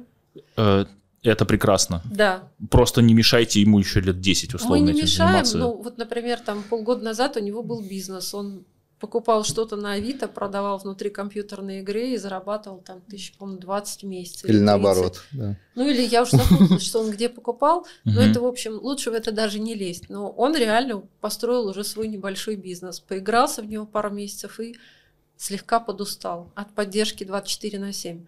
Потому что вот это новое поколение, оно, кстати, очень требовательно в поддержке. Это не наши вот неповоротливые да, сервисы, да, где да. там это ответ день, 14 день, секунд. День там на поддержку, ответ, Следующий. Саш, за несколько секунд, а то клиент просто уходит к следующему. То есть в играх очень строгие требования к поддержке. Угу, угу. И ты должен постоянно круглосуточно быть на телефоне. Да. А это... еще должен быть милым. Да. Да. Ну, милым, конечно же, это прям необходимое. Да, да, да. Ну, это вот э, как это, есть такое словосочетание digital native. Вот это, угу. да, их э, объем требований. Да. да, но подростку заработать в интернете вполне реально. То есть, вот я на примере Игоря вижу, что прям 2020-30 вполне. Слушай, вот насчет не мешать следующие 10 лет, это сложная на самом деле штука.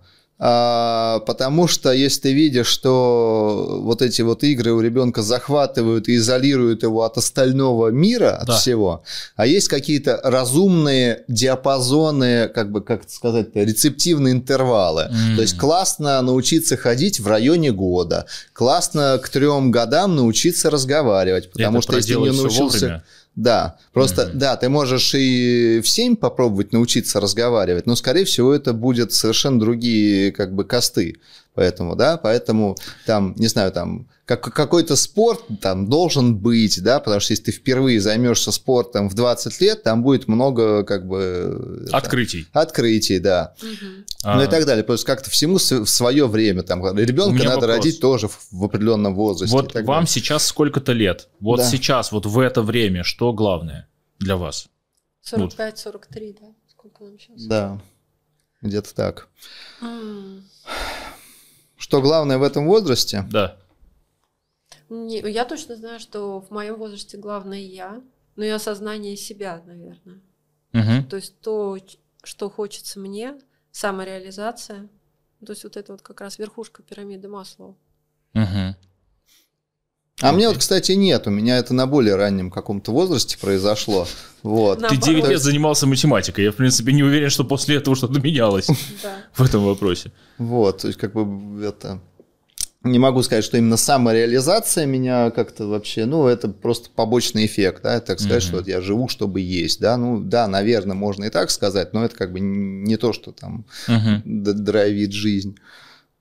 Что мне главное? Мне главное высыпаться, так, как песок из мешка или в смысле спать вовремя? Просто, просто иметь здоровый сон, вести ага. это, просто обслуживать свою тушку, чтобы она хорошо чувствовала. Потому что то, что я думаю, то, что какое у меня настроение, на 90% э, обусловлено моей тушкой.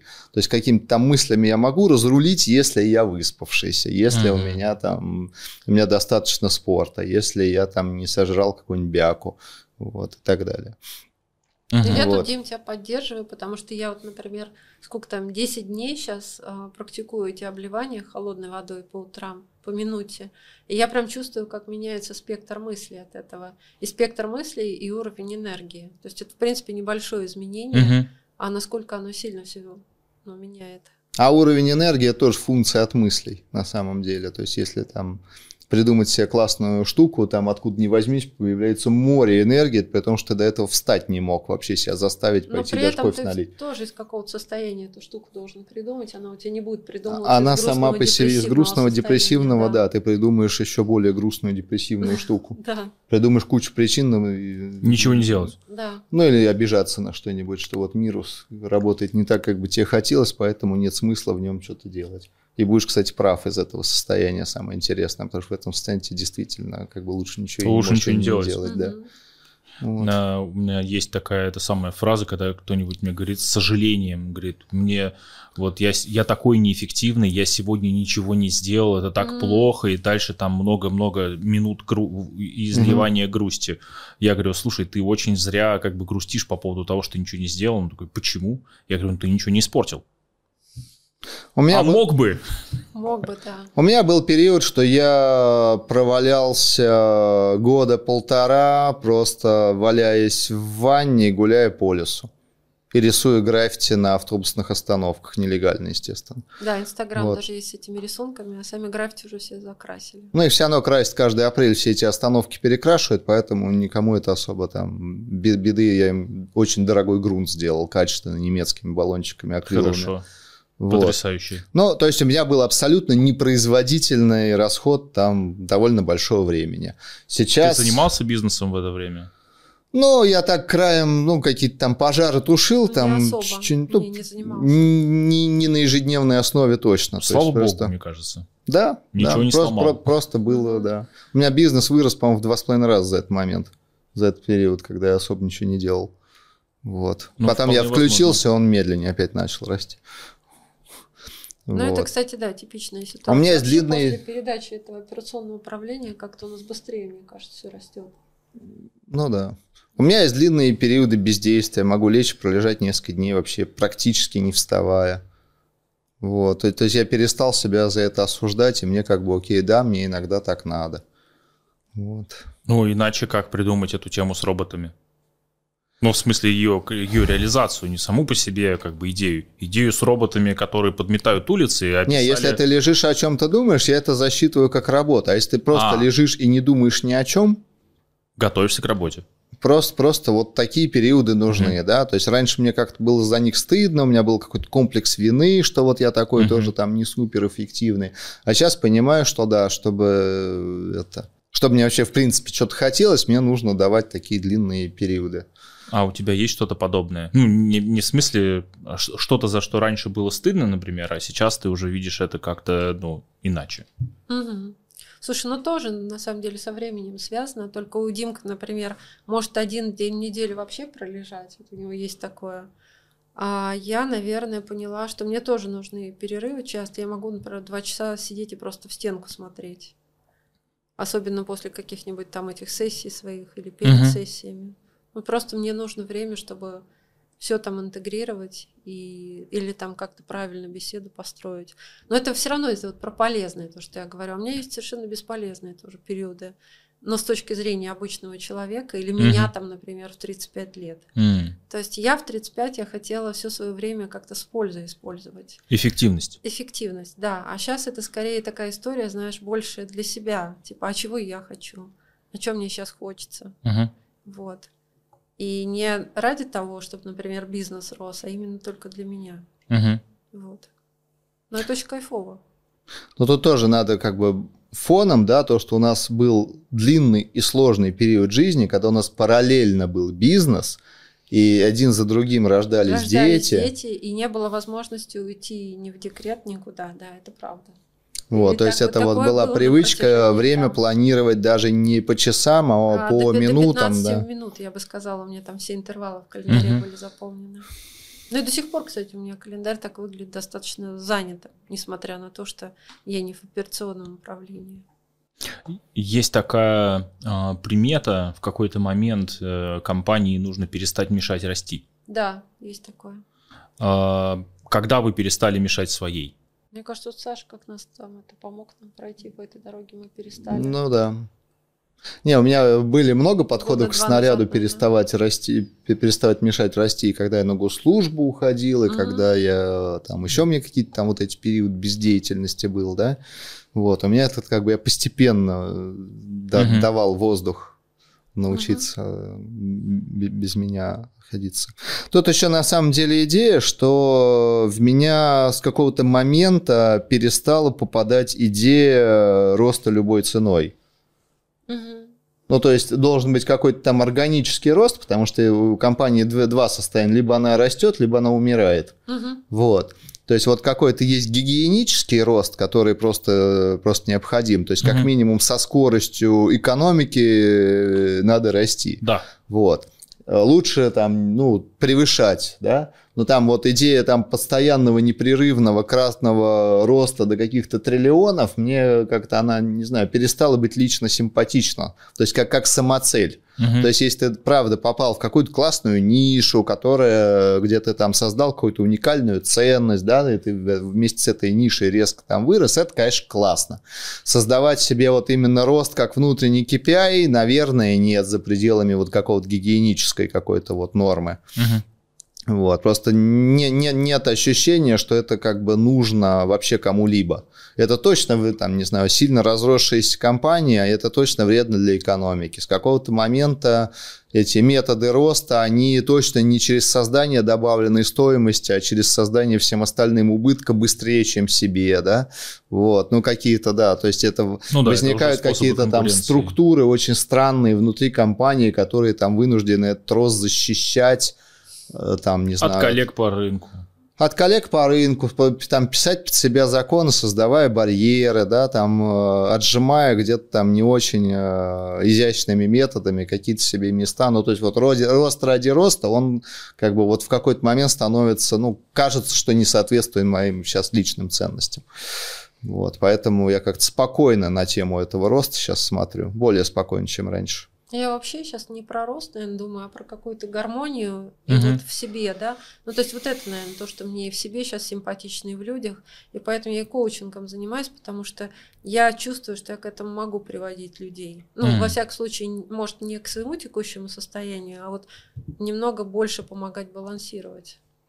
Ну, потому что ты, как трекер, ты тоже наверняка знаешь, что вот эта история там с типа с балансом личной жизни, там, работы, здоровья, да, там, ты также нам рассказывал, что да. как бы здоровье первично. Сначала, ребята, займитесь здоровьем, потом все остальное, там, делегируйте дела, да, вот, вот эти все штуки.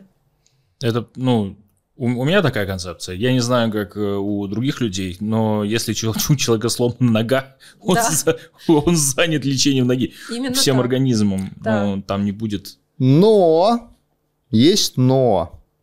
Вот говорят, там... А там... иногда сломана психика, и он тоже занят этим. На самом деле вот это проживание разных там нездоровых состояний тела и как следствие сознания, это дает тебе возможность параллельно как бы жить несколько жизней и смотреть на мир очень разными глазами. Безусловно. Вот, поэтому... Много лучше вы, вы, вылечить. Вот, то есть, мне кажется, вот, например, там тот же чистый ЗОЖ, это на самом деле такое же... Отклонение. Такое же отклонение, как алкоголизм, например. То есть, когда какая-то форма жизни начинает доминировать над остальными, ну, вытеснять остальные, да, вот концептуально вытеснять, Есть это также человека сужает, как и неважно чем, как, даже если чем-то очень хорошим, да, это... Есть в этом смысле угу. хорошая заповедь у христиан, называется «не надо сотворять себе кумира». Вот угу. как только ты ставишь, угу. там, берешь какой-то пьедестал и туда что-то воздвигаешь, там, не знаю, деньги, успех, здоровый образ жизни, еще что-то, обычно все очень плохо кончается. Обычно. Угу. То есть не обязательно, но, но как бы как только ты ставишь какой-то пьедестал, у тебя большое количество вещей, ну, выпадают из фокуса внимания, и там, возможно, интересные риски или неинтересные риски. Вот. Ну, не створи себе кумира, это там по-другому перефразируя, как мне, например, более понятно, угу. что главное, чтобы ничего не становилось главным. Угу. Вот. Но да. это не, не главное. Да. Были эти самые, как это, замечательные фразы, которые, с которыми лучше, чем без них. Это вот э, там нужно делать то, что нужно, вот, вот такие вот всякие. Как надо делай, как не надо не делай, потому да, что никак да, иначе, да. исходя из текущего понимания того, как надо и как не надо. Да, и вот еще там нормально делай, нормально будет, вот что-то такое тоже, я помню. Э, вот э, это очень такие, вроде как примитивные концепты из каких-то мемов из э, ВКонтактика, э, времен, когда он был новым вот, э, веянием в интернете. Э, но в целом они это сами по себе достаточно глубокие концепции. Особенно э, концепция нужности, например, или концепция нормы. Это угу. очень такое гибкие, гибкие штуки. Слушайте, а ну вот мы поговорили про там, куда вы смотрите, мы поговорили про детей, мы поговорили про то, что вот важно для каждого из вас. Мне любопытно, как вы развиваетесь. В смысле, вот угу что, что вы делаете, как этот процесс устроен у вас, как вы, может быть, управляете, ну, если управляете, конечно. Угу. Я постоянно вписываюсь в какие-то круги, как мне кажется, вот этот наш философский кружок, mm он туда же. Ну, просто кто не знает, у нас с Сашей есть общее дело, да, философский кружок, да. 11 плюс. Вот. И даже когда такого нет, я, получается, создаю это. Но это вот одно из того, как я развиваюсь. А второе, я беспрерывно, наверное, присоединяюсь к чему-то. То есть вот этот вот клуб VPO, в который ты посоветовал нам вступить, и Дмитрий вот теперь является его членом, и я тоже там состою. Мгм. А, И плюс еще это постоянно какие-то программы обучения, то есть там у меня был Ардуи, сейчас Инсиат, и они дают как бы какой-то стержень все время для того, что все остальное вот вокруг происходит, Мгм. а программа обучения, она часто очень хорошо это позволяет выстраивать, Мгм. ну, выстраивать себя, наверное. М. Ну, и Окей. не говоря о том, что это постоянно какой-то еще дополнительный нетворкинг в разных интересных областях, что, собственно, фаундеру и надо. Мне кажется, одна из самых полезных функций это у фаундера это иметь много контактов и помогать своему бизнесу развиваться с его помощью. Ну, звучит. Да, круто. Да. Супер, спасибо. Дмитрий? А, у меня, наверное, ну, опять же, у меня как бы, наверное, прошел этап жизни, когда я считал развитие чем-то вообще важным. Существующим? Ну да, что это все-таки там развитие, это способ воззрения на процесс, чем свойство процесса. Мгм. То есть ты можешь любой процесс воспринимать как развитие, любой процесс воспринимать как деградация, вопрос какой-то линейкой подошел, да? Вот. А, а, Для себя я сейчас вижу развитие в том, чтобы жить э, интересной, насыщенной, разнообразной жизнью, иметь много как бы способов восп- восприятия. Мгм. Вот, у меня там был э, период там и с випассанами, и с веществами самыми разными, которые дают, э, и опыты, которые в этом самые разные. Мгм. Да. А, вот сейчас я собираюсь поехать в Индию с одним просто рюкзачком и, и без планов вообще. То есть отель на первую ночь, а дальше просто вот идешь и где застигнет, там себе и организуешь. Вот просто вот разрешить жизни случаться со мной. Мгм. Я понимаю, что это несет риски. В прошлый раз я в Индии... В прошлом году Дима чуть не умер. м- Меня там в реанимации откачивали, да, у меня, да, Но мы были вдвоем, а в этот раз он один. да. Да. Вот, поэтому оно по-разному бывает. Я эти риски как бы вроде как принимаю, раз уж я все-таки так собрался. Но вот мне кажется, что вот эти вот... Спутниковый телефон с кнопкой. Нету спутникового телефона с кнопкой. Ой. Заведи. Да. Судя по предыдущему опыту. Вот. Ну вот э, как раз э, именно проживание разных опытов, потому что я думаю, что, ну, опять же, когда ты взаимодействуешь с другими людьми, да, или там советуешь что-нибудь, или чтобы понять человека, понять ты можешь только через резонанс с размерным жизненным опытом. Если у тебя нет соразмерного жизненного опыта, ты можешь просто жонглировать словами, но ты не можешь понять вообще, что человек тебе говорит. Мгм. Это можно только через себя. Вот, поэтому вот, например, там... Соразмерность э, жизненного опыта. Что ты имеешь в виду? А, Вот, наверное, как к психологу, да, когда приходишь к психологу или там кому-то помогающему специалисту, и важно, чтобы вот он понимал, что чтобы у Что с него, у него было в жизни что-то похожее. Да, да. и что мог сопоставить вообще в целом. М. Ну, не знаю, ты, допустим, рассказываешь про банкротство компании, да, если он никогда такого не переживал, как он к этому присоединится? Ну, вот эта история. Ну да, поэтому вот... Про делегирование какое-нибудь. Ну да. Поэтому вот мне, например, там, не знаю, там... с- Мне интереснее разговаривать, скажем так, с человеком, который там набрал лишних 20 килограмм и их сбросил, который подсел на какую-то хрень и из нее там с трудом выбрался, которого есть опыт там, я не знаю, побомжевать три дня без денег или там пожить на подаяние, Мгм. вот, который при этом у него есть опыт, а как это так, там, прожить 10 лет жизни, когда у тебя ты ни разу не уперся в том, что тебе на что-то не хватило денег, да, и вот, вот, вот разные способы восприятия дают очень рельефную картину, что ты реально можешь на какую-то большую глубину зайти с этим человеком, в том числе и в бизнесе как ни странно. То есть, если сейчас посмотреть там, на моих там партнеров по бизнесу, это как бы в основном люди, у которых просто было в жизни примерно все. Потрясающе. Ну, в смысле, именно вариативность и богатство опыта важны для тебя. Да. Но, и опять же, важно, наверное, чтобы этот опыт еще был э, отрефлексированный, потому что без рефлексии то, что mm. было, не было. То есть просто человек, которого помотало, но он как бы вот у него Слава не Богу, было... выдохнул такой... Фу, и забыть как страшный сон, наверное, тоже. Таких людей много, которых помотало, но которые как-то вот у них не было времени наедине с собой, чтобы вот это вот как-то вот выстроить вокруг этого какую-то там... Пережить. Да, прожить насквозь. Вы да. уже так, такой, очень такой, может быть, острый, но тем не менее э, мне лично интересный вопрос. Вы уже выбрали традицию, на которую больше всего похожа ваша семейная жизнь? Суть в том, что э, вообще человечество не очень много вариантов того, как проводить семейную жизнь, придумало. Ну, не очень много. Ну, то есть их там угу. типа по, по пальцам двух рук пересчитать точно можно. И в зависимости от того, э, как люди строят свою семейную жизнь, им просто лучше подходит там одна, другая или третья традиция. Ну, не очень много традиций, не очень много вариантов. Мне интересно, нашли ли вы какую-то для себя, или вы как-то сами определяетесь с этим? А что такими Искали традициями ли? является, Саша? Ну, например, есть э, в исламе своя, семья, есть да? ведическая А-а-а. традиция, есть, например, а, этот самый а, попытка советская, там домострой, вот угу. ребята писали. То есть очень, очень по-разному, но в целом их реально там по пальцам двух рук можно пересчитать, угу. и там из разных традиций можно там себе там надергать то, что вам подходит. Мне просто интересно, смотрели ли вы вот в эту сторону, если да, то на какую традицию ваши отношения угу. больше похожи? Или наоборот, вы такие типа. Мне кажется, на разных придумали. этапах на разные у нас там mm. было и это. Ну, наверное, вот мы в жесткой патриархальной традиции, наверное, никогда не находились, хотя Лен может не согласиться, но мне кажется, мы нет. Не, не находились.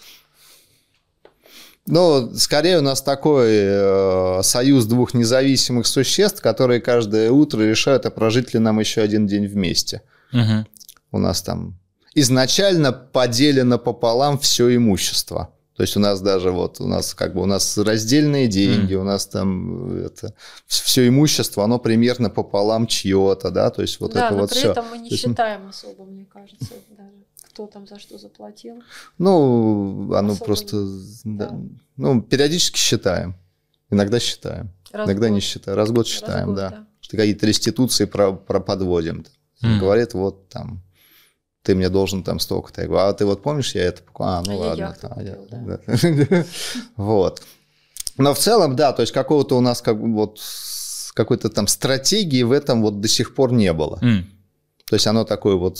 Ну, то есть какой-то самотек и там как, какой-то самотек, опять же, мы, мы, мы меняемся как люди, mm. нам на разных этапах жизни нужно совершенно разное.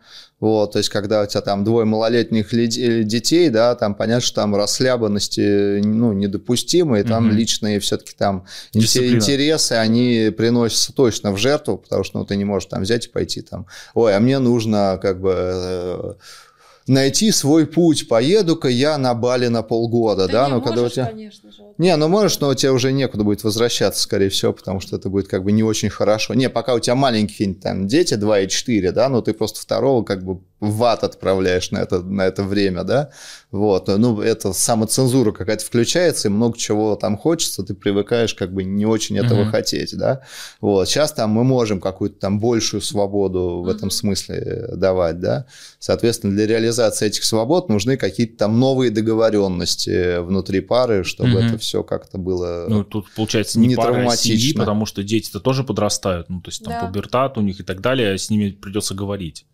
видимо. Периодически мы этим даже занимаемся. Мы иногда разговариваем с детьми, да. Да. Главное, не часто и не всегда про роботов. И там, там, как у тебя ребенок со свободой воли? Ты уже понял? Нет? А, не понял. Ну, ну, кстати, наверное, то, чем наша семья отличается, у нас очень э, много разговоров э, с детьми про деньги.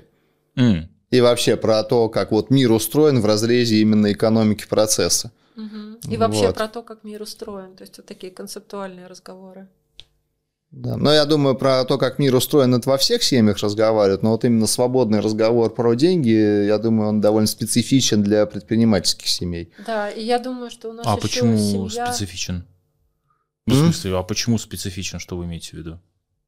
Но во многих семьях разговоры с детьми про деньги – это довольно вообще деньги, в принципе, табуированная тема для разговоров, потому что это источник сразу потенциальных конфликтов разных.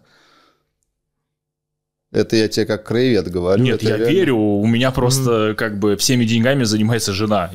Поэтому у меня ну, нету ну, конфликтов. Чтоб, ну, чтобы ты понимал, например, когда к нам сын пришел просить деньги на ноутбук, э, как бы мы его отправили делать презентацию. Он как бы вышел, показал нам с обоснованием, экране, с обоснованием, что, что ты да. хочешь. Да, что почему? ты хочешь, почему каждая фича, почему именно такой, почему не дешевле угу. там на 30 Или не тысяч, дороже. Или не дороже на 50, причем можно и дороже на 50. Ну, это не принцип, да, просто, да, нужно выбрать. И, и раза ага. три он нам пичил, то есть он пичил, провалился, как бы угу. ушел дорабатывать, снова пичил, но раз на третий он достиг успеха. Вот, вот такие, например, вещи мы практикуем. Прекрасно. Да, то есть что как бы ну, решения должны быть обоснованы относительно денег. То есть очень такая вот э, классическая тезис, аргументы, поддерживающие да. аргументы. Mm-hmm. Очень такая вот, э, как это сказать, э, верховодство разума. Да. А относительно mm. друг друга, мне кажется, мы характерны тем, что у нас достаточно большое количество свободы вообще. Но в целом и много свободного пространства нам требуется. Потому что мы же как семья-то живем, ну там у нас есть режим, что мы живем вместе и мы живем раздельно. То есть мы периодически меняемся местами с детьми, например, то Дима с ними живет. Не, не то, что то я ребенок, а не взрослые, да, не так. То есть мы просто это детей друг другу периодически перекидываем, угу. чтобы дать второму пространство там пожить да, своей да, жизнью. Да. Ну, уже надо вот. сказать, что дети особо не требуют. Э, ну, такого уже нет, да. да. Ну, особенно старшие, они вообще на своей волне уже. Да, да, да. Вот, поэтому... Угу красота. Ну, то есть получается, что у вас очень много такой свободы и воздуха в отношениях. Да, да. То есть он, это, это не такой брак, где ты там 24 на 7 сидишь там и смотришь друг на друга и там, не знаю, там злишься, например, или наоборот, или радуешься, вот, или все вместе, да, то есть мы часто там отходим друг от друга, Димка может вот там на три недели куда-то уехать, я там в ансиат какой-нибудь потом уеду тоже на несколько недель, ну вот так у нас все устроено. Ну, класс. Главное, ну, в смысле, судя по тому, что вы рассказываете, вам довольно комфортно в, именно в, ну, в плане формы.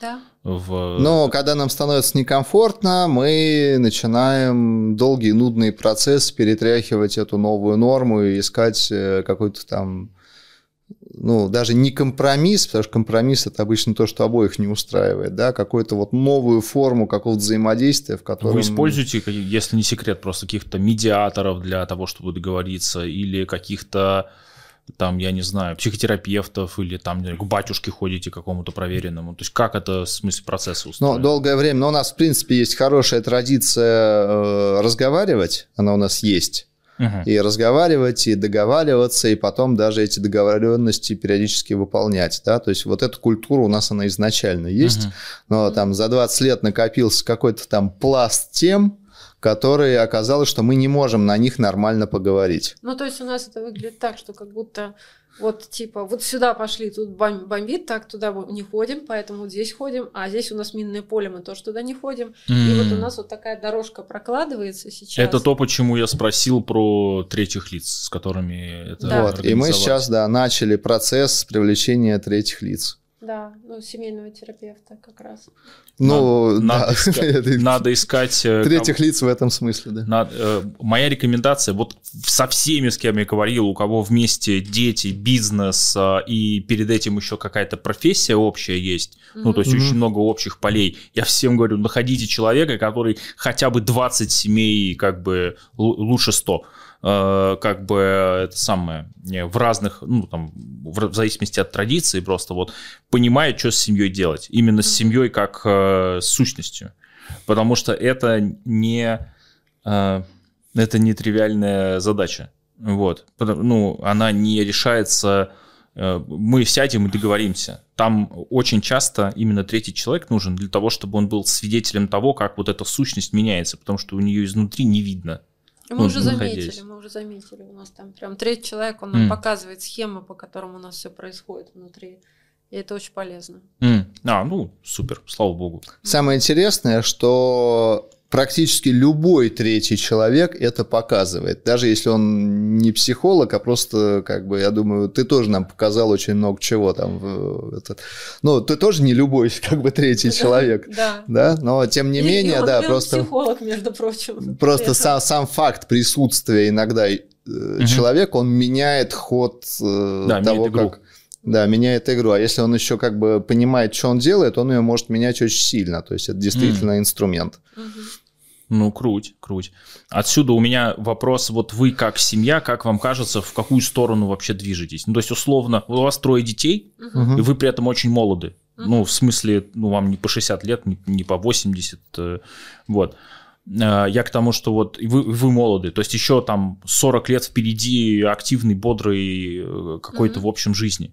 Ну, минимум, а то может и больше. У нас угу. сейчас вот говорят 120 обещают нашему поколению средний. Вот, да, я надеюсь, что... Это будет крах 150. пенсионной системы. Крах пенсионной системы, я думаю, мы не, не увидим. Мы, к моменту, когда она будет 120-150, я думаю, пенсионная система уже не будет существовать в том виде, в котором она... Я думаю, ей там лет 15. Ну, так чисто вот мое, мое ощущенческое. Хотя я так себе экономический На самом деле, эксперт. по моему наблюдению, она уже рухнула 20 лет назад, и просто сейчас вопрос, у кого будут, э, у кому хватит смелости про это вслух сказать. Да-да-да, кто это признает первым? Кто это признает первым, потому что реально уже все обрушилось давным-давно, эта уже штука, она практически не, не способна, ее только на каких-то просто стероидах и обезболивающих поддерживают видимость жизни, но ее давно, давно там нет. На мой взгляд, я, но я как бы не настоящий. Да-да-да, я, я не настоящий сварщик, да, да, это понятно. Но у меня все-таки вопрос про вашу семью. Вот вы в какую сторону движетесь? Потому что, ну, ваши дети, судя по тому, что вы рассказываете, они вообще тоже, ну, там, дадут жару. Ну, так, угу. в принципе, вот ощущается. Вот, э, ну, они, они тоже, в общем, молоды. То есть угу. там еще, там у вас внуки и правнуки еще впереди. Ну, там, с люфтом в 20 лет, понятно. Угу. Но вот вы, вот как вам кажется, в какую сторону движется вся вот эта вот большая система? У вас же тоже там родители еще какие-то есть, там бабушки, дедушки. Ну, Лена, мне кажется, давай, давай я не за себя, а за Лену. Мне кажется, Лена движется в сторону заведения домашнего животного. Вот, и представить большой путь, чтобы меня в этом как-то там убедить. Собака, что... кошка? Собака, собака. Собака? Прекрасно. Одна или сразу три? Одна. Одна? Да. Нормально. Пока тебе везет. Ну, вот. А, да я не знаю, куда мы движемся, как-то нет какого-то... То есть можно как бы ретроспективой понять, куда мы де-факто дрейфуем. Так и есть. Угу. Причем желательно ретроспективу делать лет на 150-200. Тогда вектор понятен. Ну, это по опыту. Угу. Не, мне кажется, мы сейчас не понимаем. Мы сейчас не как понимаем. раз в процессе определения. Это у нас как раз и семейная терапия mm. на эту тему. Mm. То есть у нас как раз вот наши индивидуальные вектора и общие, они вот как раз в рамках этого складываются. Э, там хитрость в том, что Э, ну, я, я же эту тему довольно глубоко копаю, в целом угу. мне ну, у тебя, любопытно. Да, у тебя история и, короче, и... я какое-то время назад выяснил для себя такую идею, э, концепцию, я сейчас ее закинул, угу. мне бы хотелось ее с вами обсудить, что вообще ты сам начался не в момент, когда тебя зачали, и там ты потом родился, угу и ты не закончишься в момент, когда ты умрешь. Угу. Потому что там дети, внуки, они будут как бы туда двигать в какое-то туда, в какое-то завтра.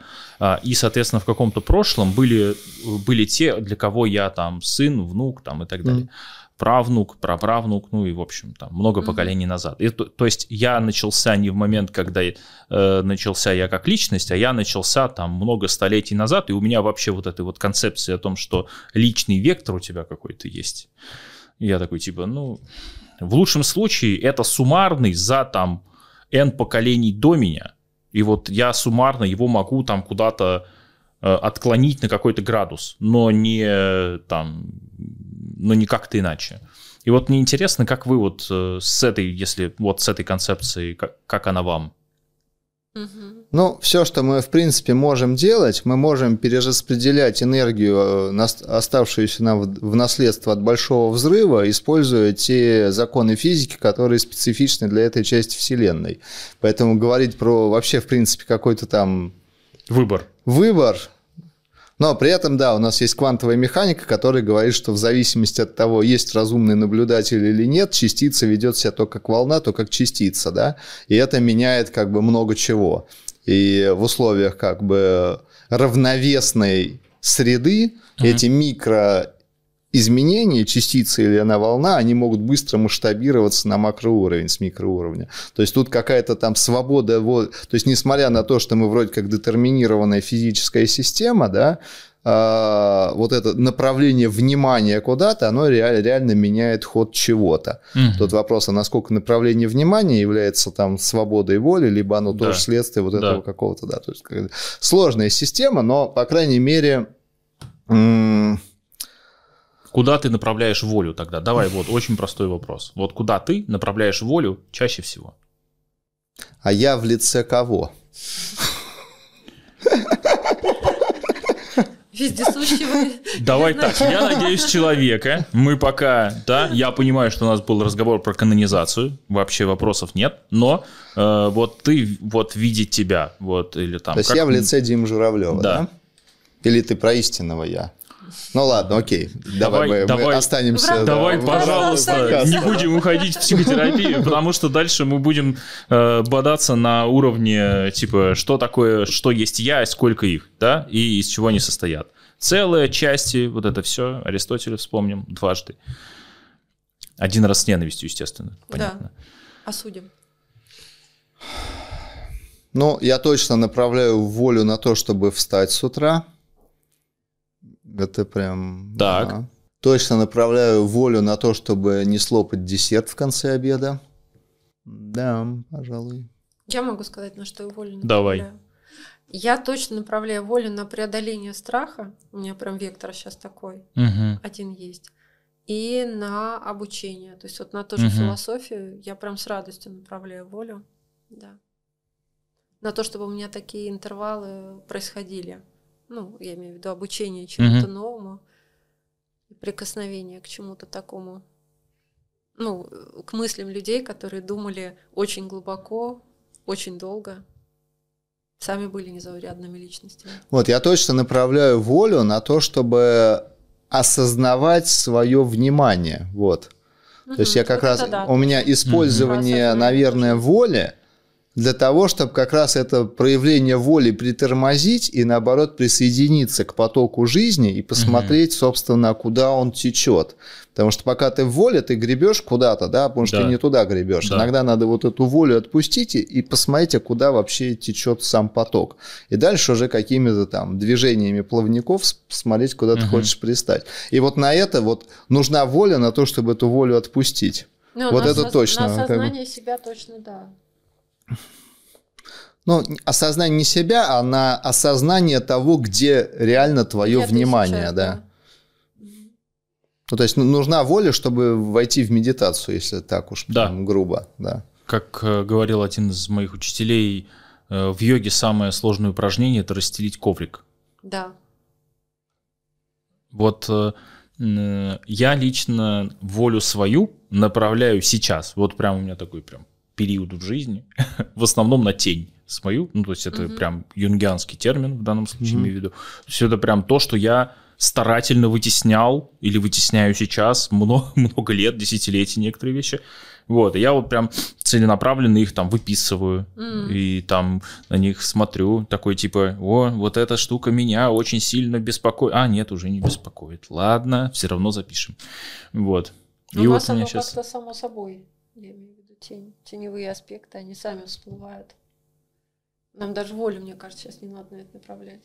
Не, всплывают они всегда, просто вопрос, как ты их принимаешь, как дорогих гостей или, или на задний двор изгоняешь, mm-hmm. чтобы они как бы не на глаза да. не попадались, да? Вот я такой, Саша, вот. дорогих вот гостей. Я сейчас, да, пытаюсь их это с заднего двора это пригласить обратно в дом, дом. Mm-hmm. да, потому что, ну, как бы там же много вытеснено, и постоянно тратятся силы на то, чтобы это что-то было продолжало mm-hmm. быть вытесненным. То есть ты там как бы забор постоянно укреплять вынужден. Да, да. Но ритуал у нас как бы ритуальное выгуливание своих теней в каком-то в какой-то форме есть. Mm-hmm.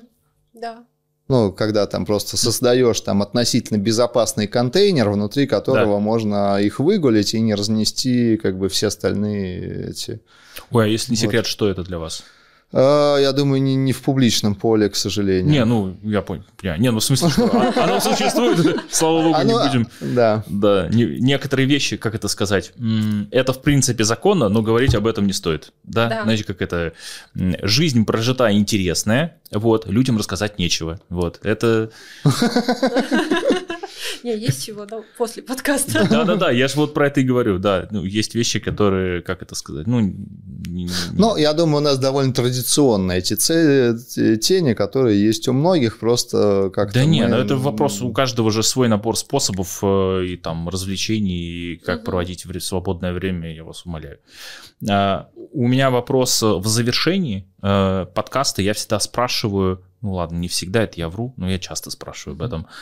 А, что бы вы сказали, да, ну, например, вот людям, которые там нас э, слушали, смотрели, что бы вы им сказали, так сказать, э, от чистого сердца? Может быть, есть какое-то пожелание, может быть, есть какое-то там напутствие или даже мудрость какая-то, которую вы бы хотели э, излить? Mm. У нас одно из лучших было на подкасте, это когда парень говорит, надо молиться все-таки три раза в день хотя бы. А. Это вот один из э, этих самых, один из гостей предложил. Но тут у всех же как бы свои есть идеи. То есть это типа совет какой-то, да? Может быть, да, какая-то рекомендация. Mm. Ну вот. Или а, какой-то, какая-то история в качестве вот там притчи. Да, да, да, да. У меня, наверное, исходя из своего опыта, что в сложные моменты жизни если приходится обращаться к высшим силам, надо обращаться к тем, которые специфичны для данной местности. Потрясающе. То есть ты в этом смысле продолжатель классической славянской традиции прям. Пока в России, да. Не, у этой самой славянская традиция, классическая, она вот вообще, да, то есть они, когда приходили в новую местность, они сначала выясняли, как зовут местных богов, потом, как им надо тут правильно молиться, и начинали, вот. Очень удобно. Ну, кроме нескольких племен, которые считали западло учить местные языки. А я вот два дня назад начала такую практику обращать внимание на счастливые радостные моменты в течение дня и фоткать угу. и в канал свой выкладывать. Угу. Ну вот типа что-то радостное было. И вчера, я тебе сейчас рассказывала уже до подкаста, ко мне на улице, на Комсомольском проспекте подошли двое топ-менеджеров жопу пьяных и подарили мне цветы. И это был вообще, мне кажется, мега счастливый и радостный момент. Я вот тем, кто слушает, я такого желаю. Мне кажется, огонь. Вообще. Да. А, в целом, как вам наш э, разговор сегодняшний? Что скажете? Ну вот, какие мне, ощущения? Мне понравилось про семью. Вот я забираю про семью, как бы и куда она идет. И мне кажется, это интересный вопрос, надо поразмышлять. Спасибо. Супер. А мне вот про пожелания, кстати, тоже интересно было. А что людям, какой мудростью поделиться? Понимаешь, что, в принципе, вот то, что, и у меня просто рефлексия запустилась. Я вижу тебя, что вырубила просто да. Сашиным вопросом. Да, что действительно реально мудрые вещи, они просто максимально банальные. Да, цветы вот. на улице.